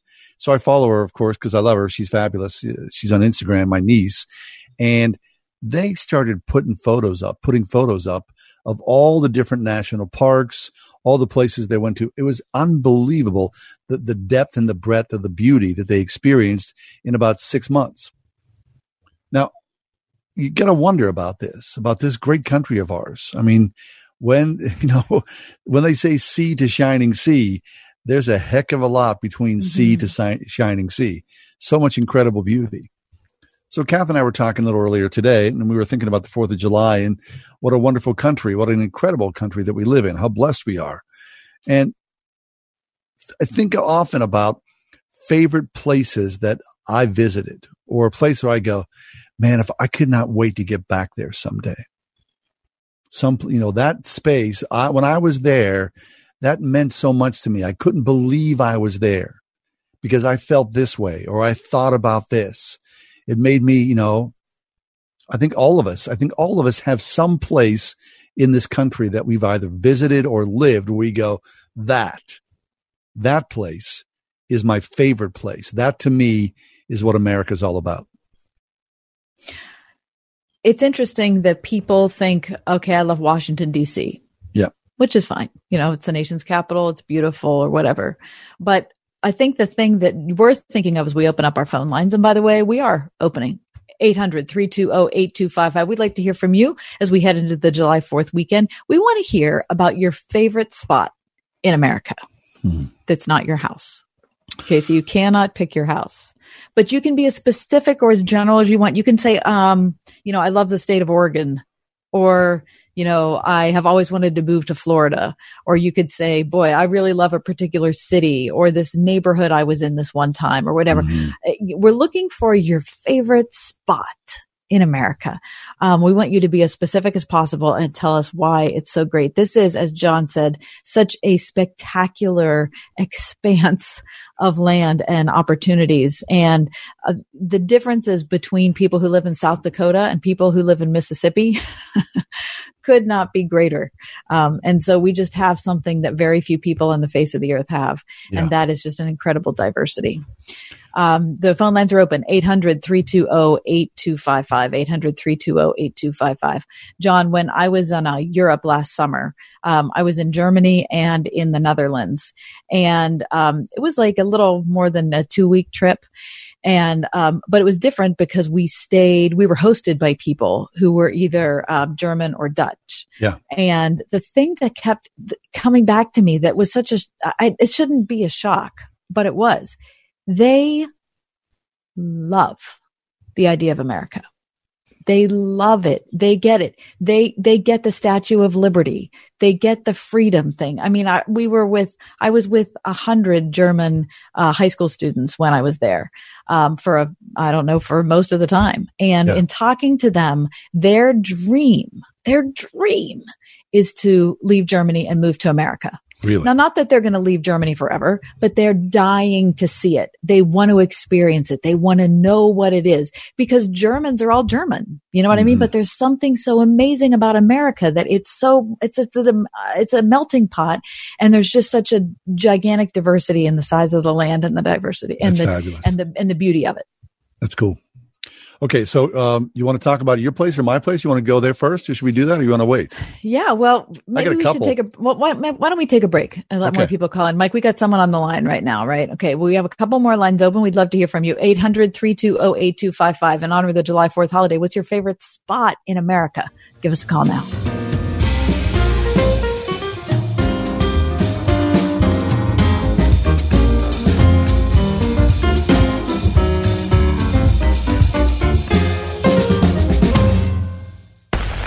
One hundred one point five WORD.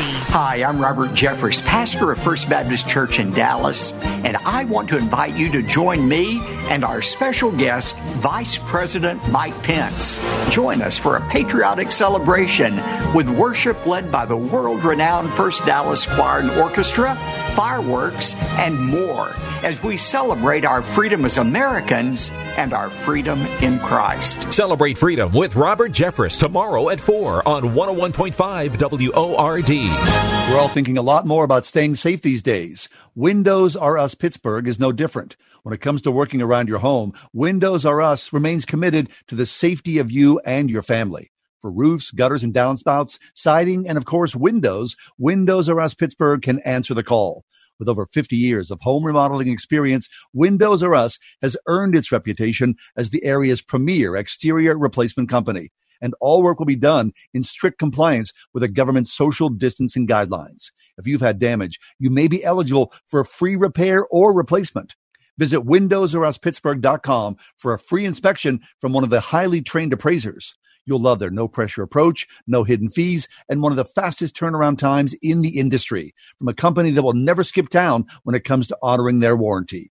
Why pay double? Trust the area's premier exterior replacement company. WindowsRUsPittsburgh.com. That's WindowsRUsPittsburgh.com. In Jeremiah chapter 30, verse 2, God says, Write in a book all the words I have spoken to you. In the midst of a pandemic, we've rediscovered a world that's hungry for truth, for the gospel. As Christians, we're called to run with God's banner for all to see.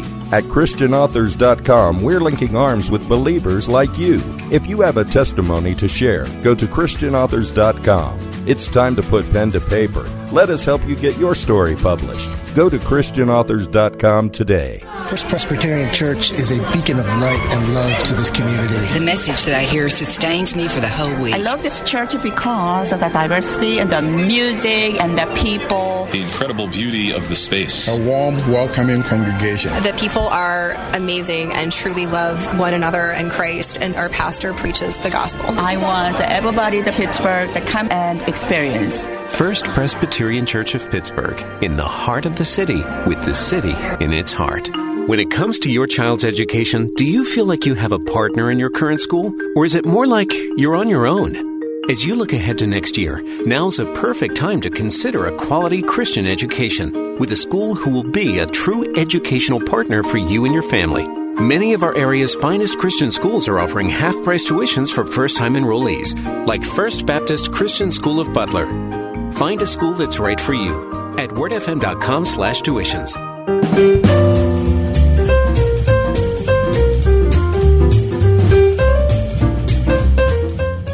We're talking about your favorite place in this country, right? I mean, here it is, 4th of July.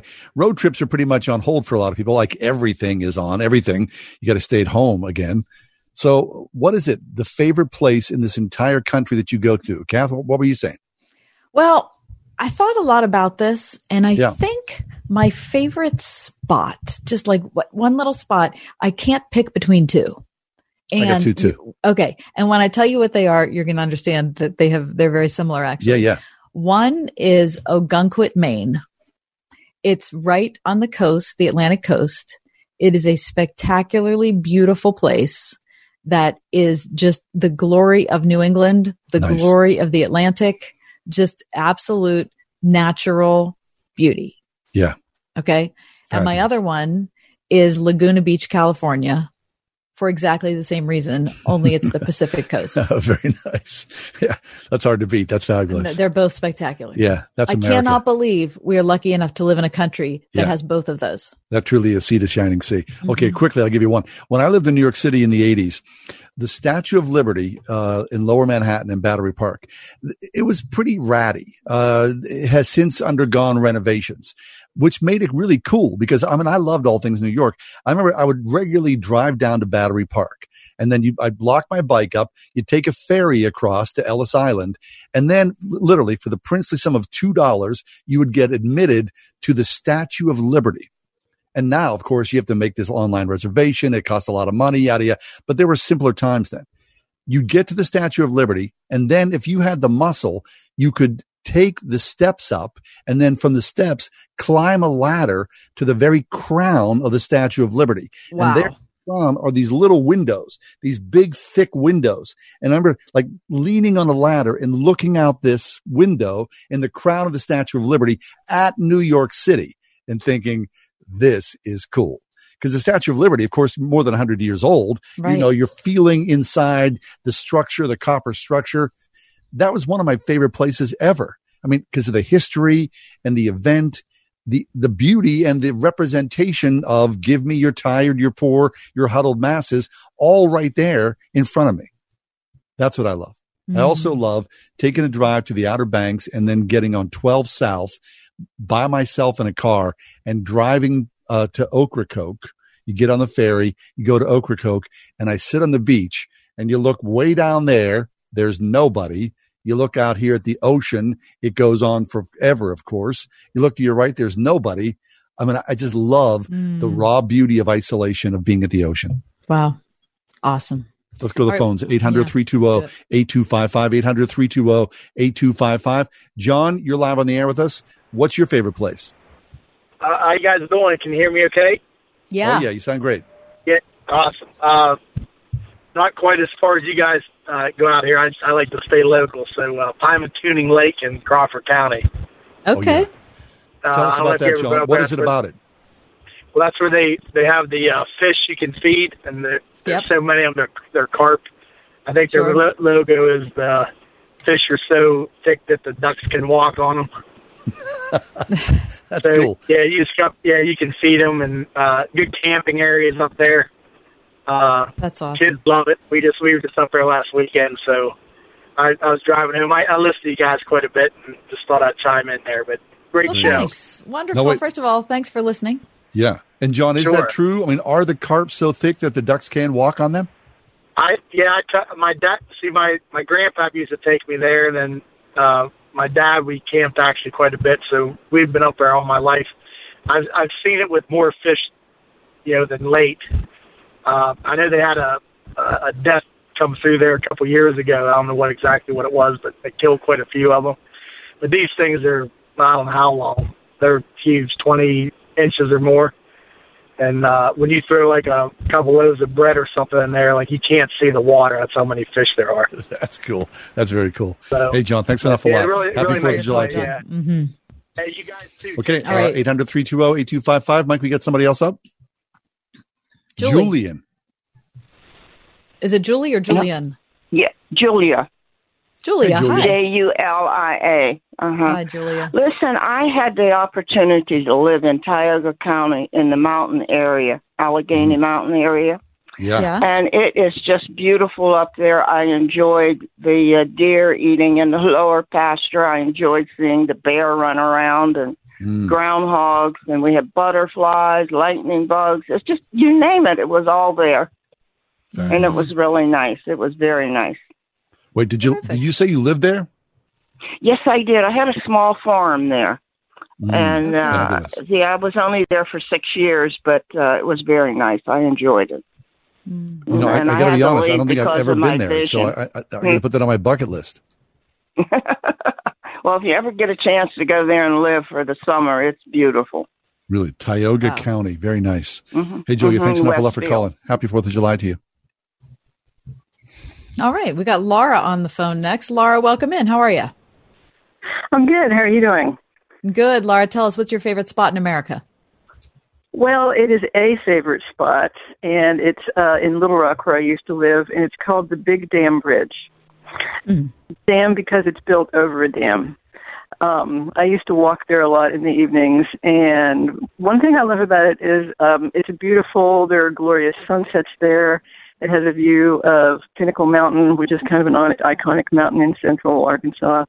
But um, for your Fourth of July purpose, what I love about it is it was probably the place, um, aside from New York City, the place where I saw the most uh, different kinds of people gathered. You'd have all ages. Um, you'd have, I mean, there would be times when I would be walking there in the summer and I might hear several different languages spoken. Um, it was just a place where difference did not matter. So that's why it's one of my favorite places. I was also delighted to hear my my friend Anne Kennedy online ear- earlier today. Oh, you're friends with her. Yep, yep. Oh, well, we love Anne, and so we're happy to be friends with you too. Very nice. Thank you. That's Thanks an awful Laura, lot. the Happy Big Fourth Dam of July Bridge in. Little Rock, Arkansas. All mm-hmm. right, Dam we're going to take a break because Mike's telling us we have to, and we do whatever he says.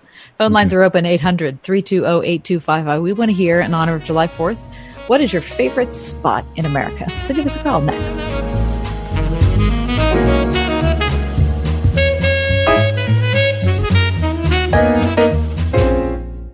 This story is called The Ugly Truth About Timeshare. If you think you've done your family a favor by buying a timeshare, you need my help. Hello, I'm Chuck McDowell, CEO and founder of Wesley Financial Group. Ten years ago, I started helping folks cancel their timeshare contracts, and in the process started what's now called the timeshare cancellation industry. Timeshare is the only thing that you can buy that you can't tell me how much it's going to cost or when it's going to end. When you buy a timeshare, you give them a blank check to fill out any amount they want for annual maintenance and assessment fees. Sound crazy? The crazy thing is, this never ends. Stop the insanity today. Call my office now. I guarantee if we can't cancel your timeshare contract, you'll pay nothing. Were you lied to when buying a timeshare and want out? Get the facts about timeshare cancellation. Call Wesley now for your free information kit. 800 605 5757. 800 605 5757. 800 605 5757. You've all helped build My Pillow into the amazing company that it is today. Now, Mike Lindell, the inventor and CEO of My Pillow, wants to give back to my listeners. You can get great discounts on all My Pillow products if you go to mypillow.com right now and click on the radio listener specials. You're going to see some amazing offers. Right now, My Pillow is offering an exclusive radio special. Today we're offering buy one, get one free on a variety of amazing products, including the Supima My Pillows, My Pillow towels, roll and go anywhere pillows, duvet covers, Giza pillowcase, bolster pillows, and neck pillows. Plus, if you buy Mike Lindell's book, What Are the Odds? From Crack Addict to CEO, you'll get free shipping and a $25 gift card. Just go to mypillow.com, enter promo code WORD, or call 800-391-0954. Be sure to use promo code WORD. My Pillow is answering the call for more face masks as the country continues to deal with a global coronavirus pandemic. They'll be making face masks for hospitals across the country. Right now, there are young people across the world facing a tough choice continue their dream of education or drop out to help their family put food on the table. You can help change their future in a single moment. See how far your support can go at unbound.org. We are welcoming patients back and we're happy to do so. Although we can't give the normal hugs or handshakes that they might be used to, the same exceptional dentistry, the same compassionate care is still there. Exceptional dentistry meets compassionate care at stockfamilydentistry.com. This is Tim Seckler inviting you to tune in each and every Saturday morning at 9 a.m. right here on Word FM 101.5 for the Life and Legacy Show, sponsored by my law firm, the Seckler Law Firm. Each week, we'll talk about your family's well being as it relates to elder law, nursing home stays, estate planning, and keeping your hard earned savings. And if you missed the Life and Legacy Show, you will find it archived at secklerlawfirm.com. See you Saturday morning at 9 a.m. right here on Word FM 101.5 for the Life and Legacy Show.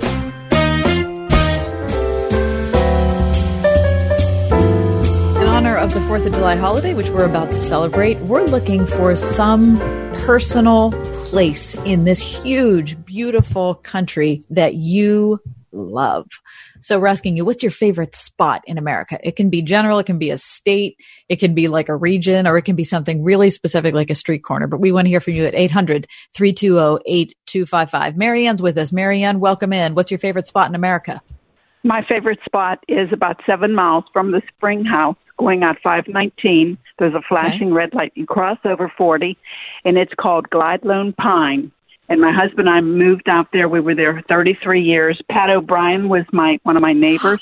Wonderful what? neighbors. Yes. Oh, first of all, you had amazing. a great neighbor. What's what's so wonderful about Gladling Pine? It was so quiet hmm. from the city and it was just amazing. Wow. We we we used to sit out at night, listen to the birds, put their babies to bed, and in the morning, bright and early, the birds were out, and it was just, and we could hear the sheep down at Pat O'Brien's. And um, wow. it was actually before he moved there. There was a man named Mr. Horn. He had 350 sheep, and then all around you could hear donkeys. Somebody had donkeys. Somebody had a horse farm, but they had donkeys to protect them. And it was just amazing. It was like in another world. 33 mm. years. We raised our girls out there. My mom lived across the field.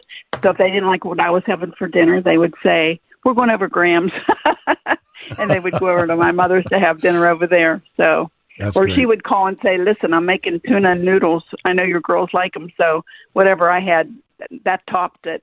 But it was wonderful. it was a wonderful time of just being together and just smelling the fresh cut grass my daughter mm. used to say, Daddy, when you cut the grass, I feel so rich. So it was really amazing. Oh, we loved that there. Isn't that and wonderful? it was like thank a you, little Marianne. piece of heaven. All right, thank you. Bye bye. Uh huh. That's Gladling Marianne. Pine.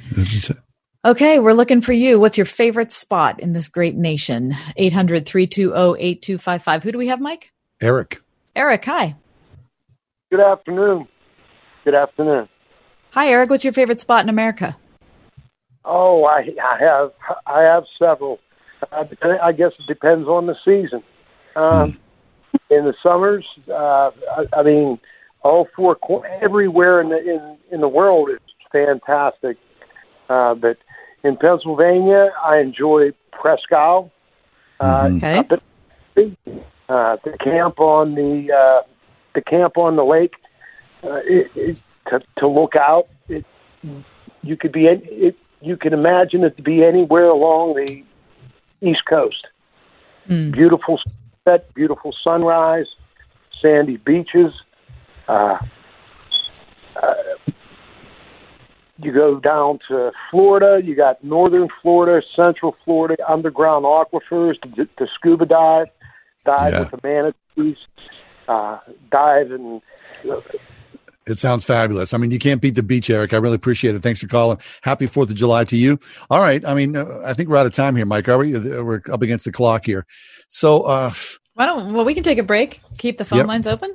Eight hundred. Th- no, no, no. What What are you saying, Mike? We can't. There is no break. oh, right. Of course not. Sorry, I got excited thinking there was another break, but there isn't. Yeah. No, there isn't. All right. I mean, I'm surprised. I mean, people have talked about the beach, but we've heard mostly from people talking about, you know, the farm, right? right. Um, in fields, uh, that. Uh, I was about, surprised by that too. I thought more people would say, I don't know, like San Francisco, you, wanna, you know, New York yeah. City. Exactly. Or Chicago. I always loved Chicago. I love Michigan Avenue in Chicago. Or, you know, I love Broadway. Or I love Charleston, South Carolina. Or I'm thinking yeah. of like vacation hotspots. I've always loved Austin, Texas for the music or New Orleans or something Nashville. like that. Mm-hmm. Um, okay, so uh, can, I can tell you another couple spots that I really like, John. Yeah, sure. I mean, sure. I meant my, the one. If you're just joining us, the two my favorite two spots in America I mentioned were one was Ogunquit, Maine, which is on the Atlantic coast, and the other is Laguna Beach, California, which is on the Pacific coast. Um, but I also really, really love New Orleans. Hmm, and really? For people listening, they're like, "She, that's gross." New Orleans. You know, how could a Christian woman want to be in New Orleans? But it's it's such a weird hodgepodge of oddness. Yeah, I mean, it's super collective. odd. It's dirty, um, but it's beautiful and it's really um, cultish in some ways. And at the same time, there's a real elegance to it. I mean, it's got terrific food and a lot of great art, and you have to really like the oddity but I don't know. I've, I've always loved New Orleans. That's very nice.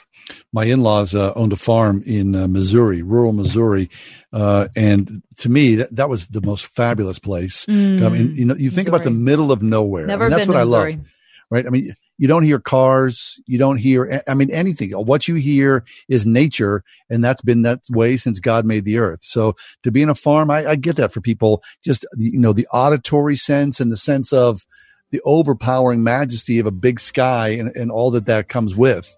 That's just so fabulous. So, sure is. I mean, it's, it's just a great country. It is. Yeah. So enjoy it. Uh, forget the naysayers, right? God bless America because it's an incredible place. Hey, it's always a great pleasure to be with you. Thanks for coming along. As always, you can find us on Facebook. We're on Instagram. We're all over the place. WordFM.com, of course, is the home spot. But uh, we'll see you next time, God willing. Have yourself a great night. Kath, happy 4th of July to you. You too.